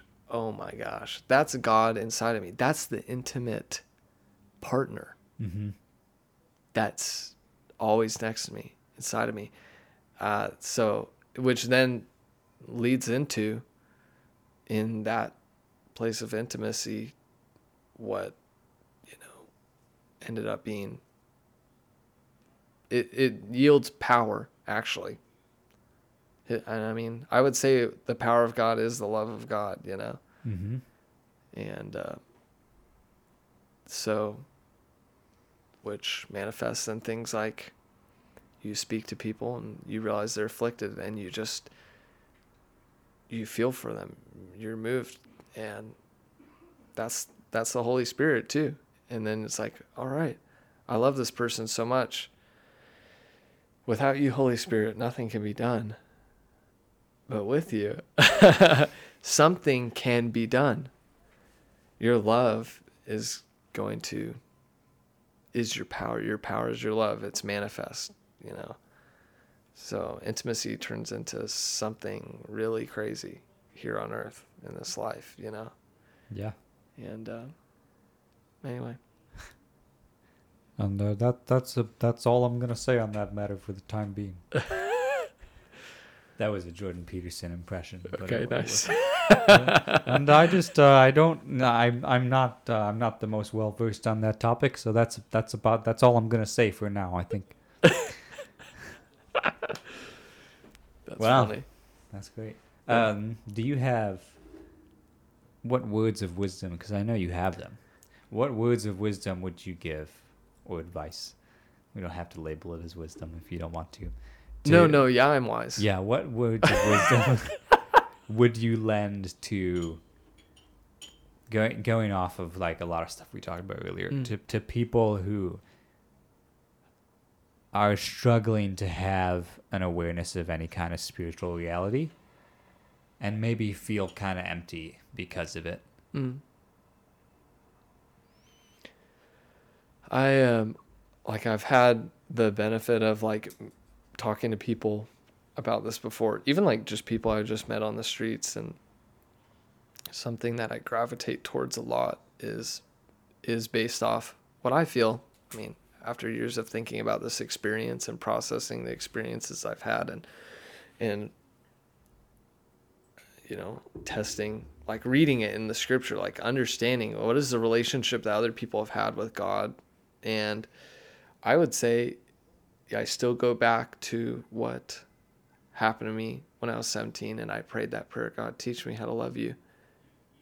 That to a certain understanding, and I benefited from knowing uh, a lot of things about Jesus so I had some grasp about who I might be talking to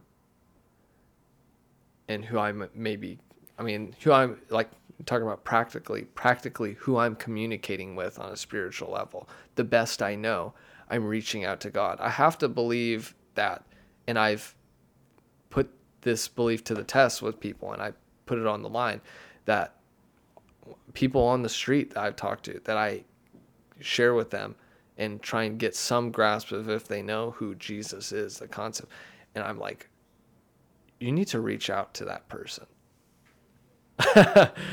and, you know, again, I have to give that in faith to God of who they're communicating with on a spiritual level and and have faith that the message is going through you know, because some people only give you four seconds, five seconds if you're on the streets. Now, when you can sit down and talk to people longer, that's great, you know. yeah. But then again, you can just think you're controlling the situation longer time you have. So, mm-hmm. you know, either way, just essentially the best that you understand who God is, uh, which I think you can see a lot of examples in Old Testament, New Testament, people just reaching out the best they knew who God was and turning their affection towards Him and being like, God, you know, just show me if you're real.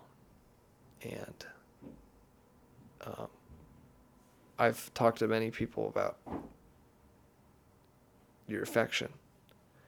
You know, what is your affection? What can you do? What can you give them? Like, God, speak, speak to me and I'll listen. my affection is turned towards you. You know, um, don't like I don't want to just hey speak to me and then I'll whatever. You know, I think he will. He still will. But the more that you put in, the more reward. I mean, you know, you're like, yeah, I'm putting it on the line. And there's so many examples in the scripture of people like, do this, God, like, or, or if you do this, I'll listen. Like I'll do this if if you say or or just whatever you want to do, God, I'm open.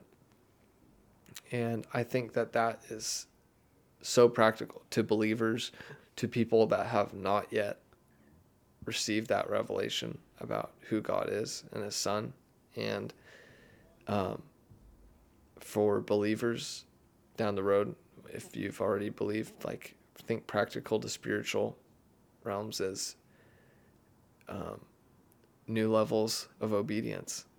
Like, you're like, God, like literally saying to him stuff like, if you, like, if, like, please show me what, how to deal with this, how to, and, you know, I don't know, I'm trying to think of the most simple that you can keep it. Would you say perhaps that those who ask may receive.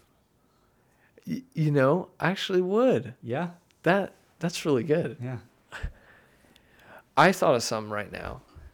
Um, like someone if they knock a lot uh-huh. on a door, and then and then it's like they knock and then they keep knocking, and then eventually the person is gonna like open the door. Yeah.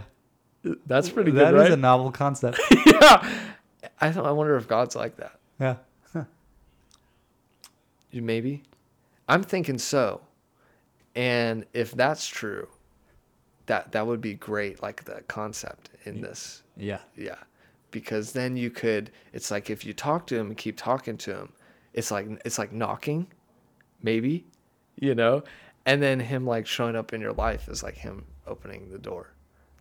You could say that. So that would be that would be pretty good. Yeah. And uh yeah, I actually think that's true. Huh. Yeah. um, We're going to wind down on that note. Perfect. I end every episode in the same way.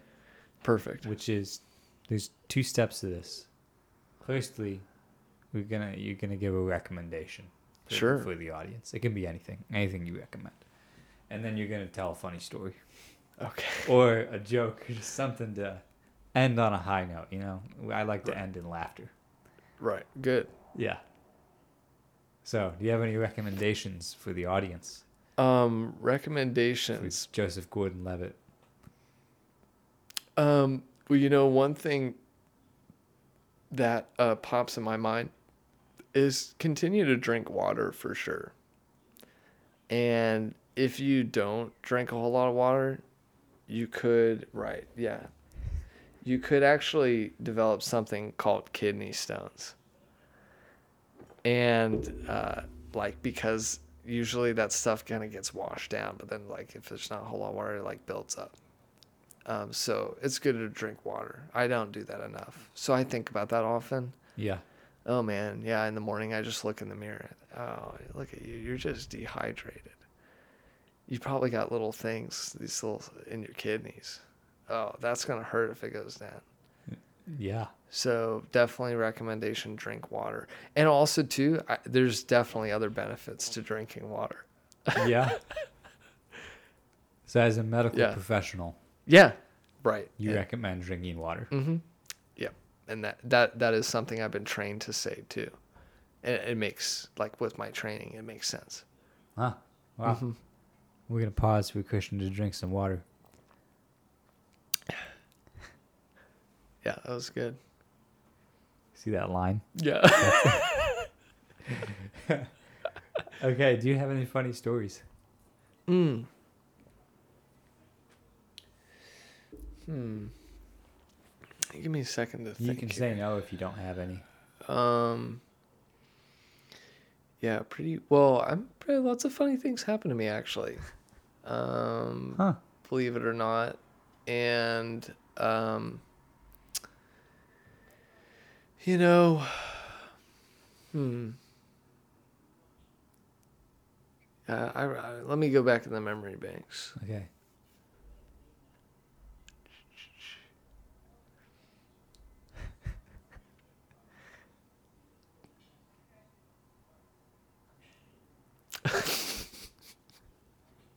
I'm hearing the dial-up tone. Oh man, there's some things I'm I'm debating. Yeah.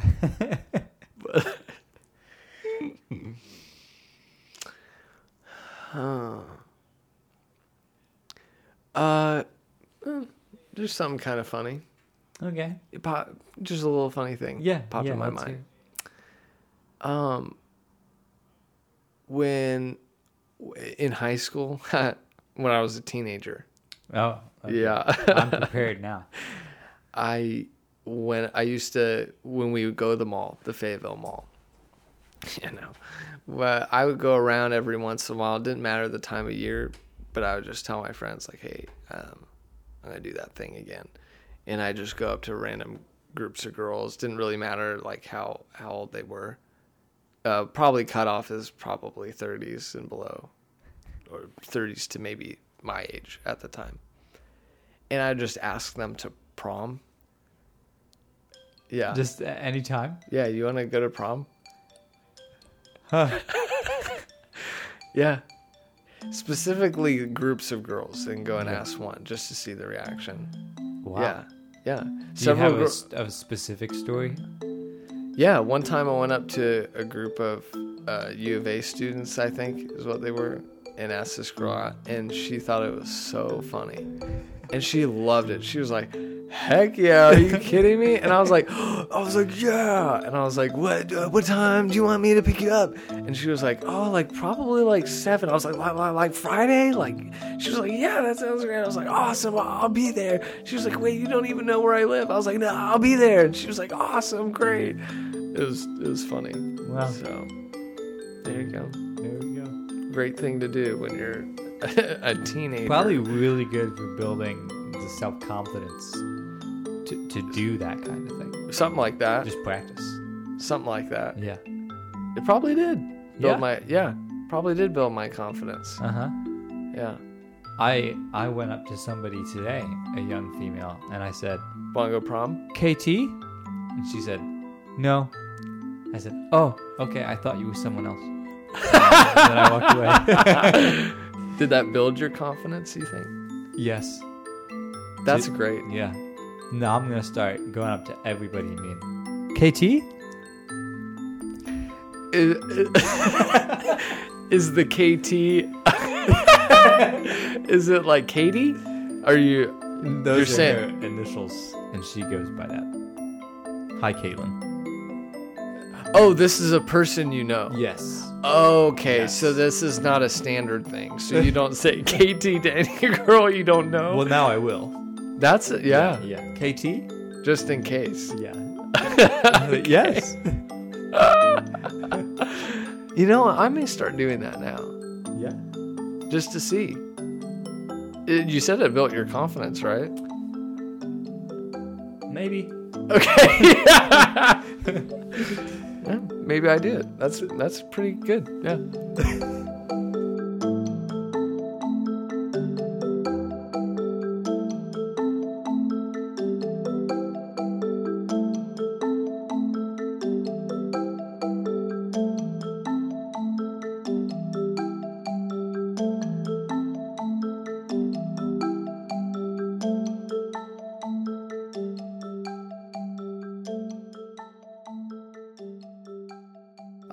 my mom.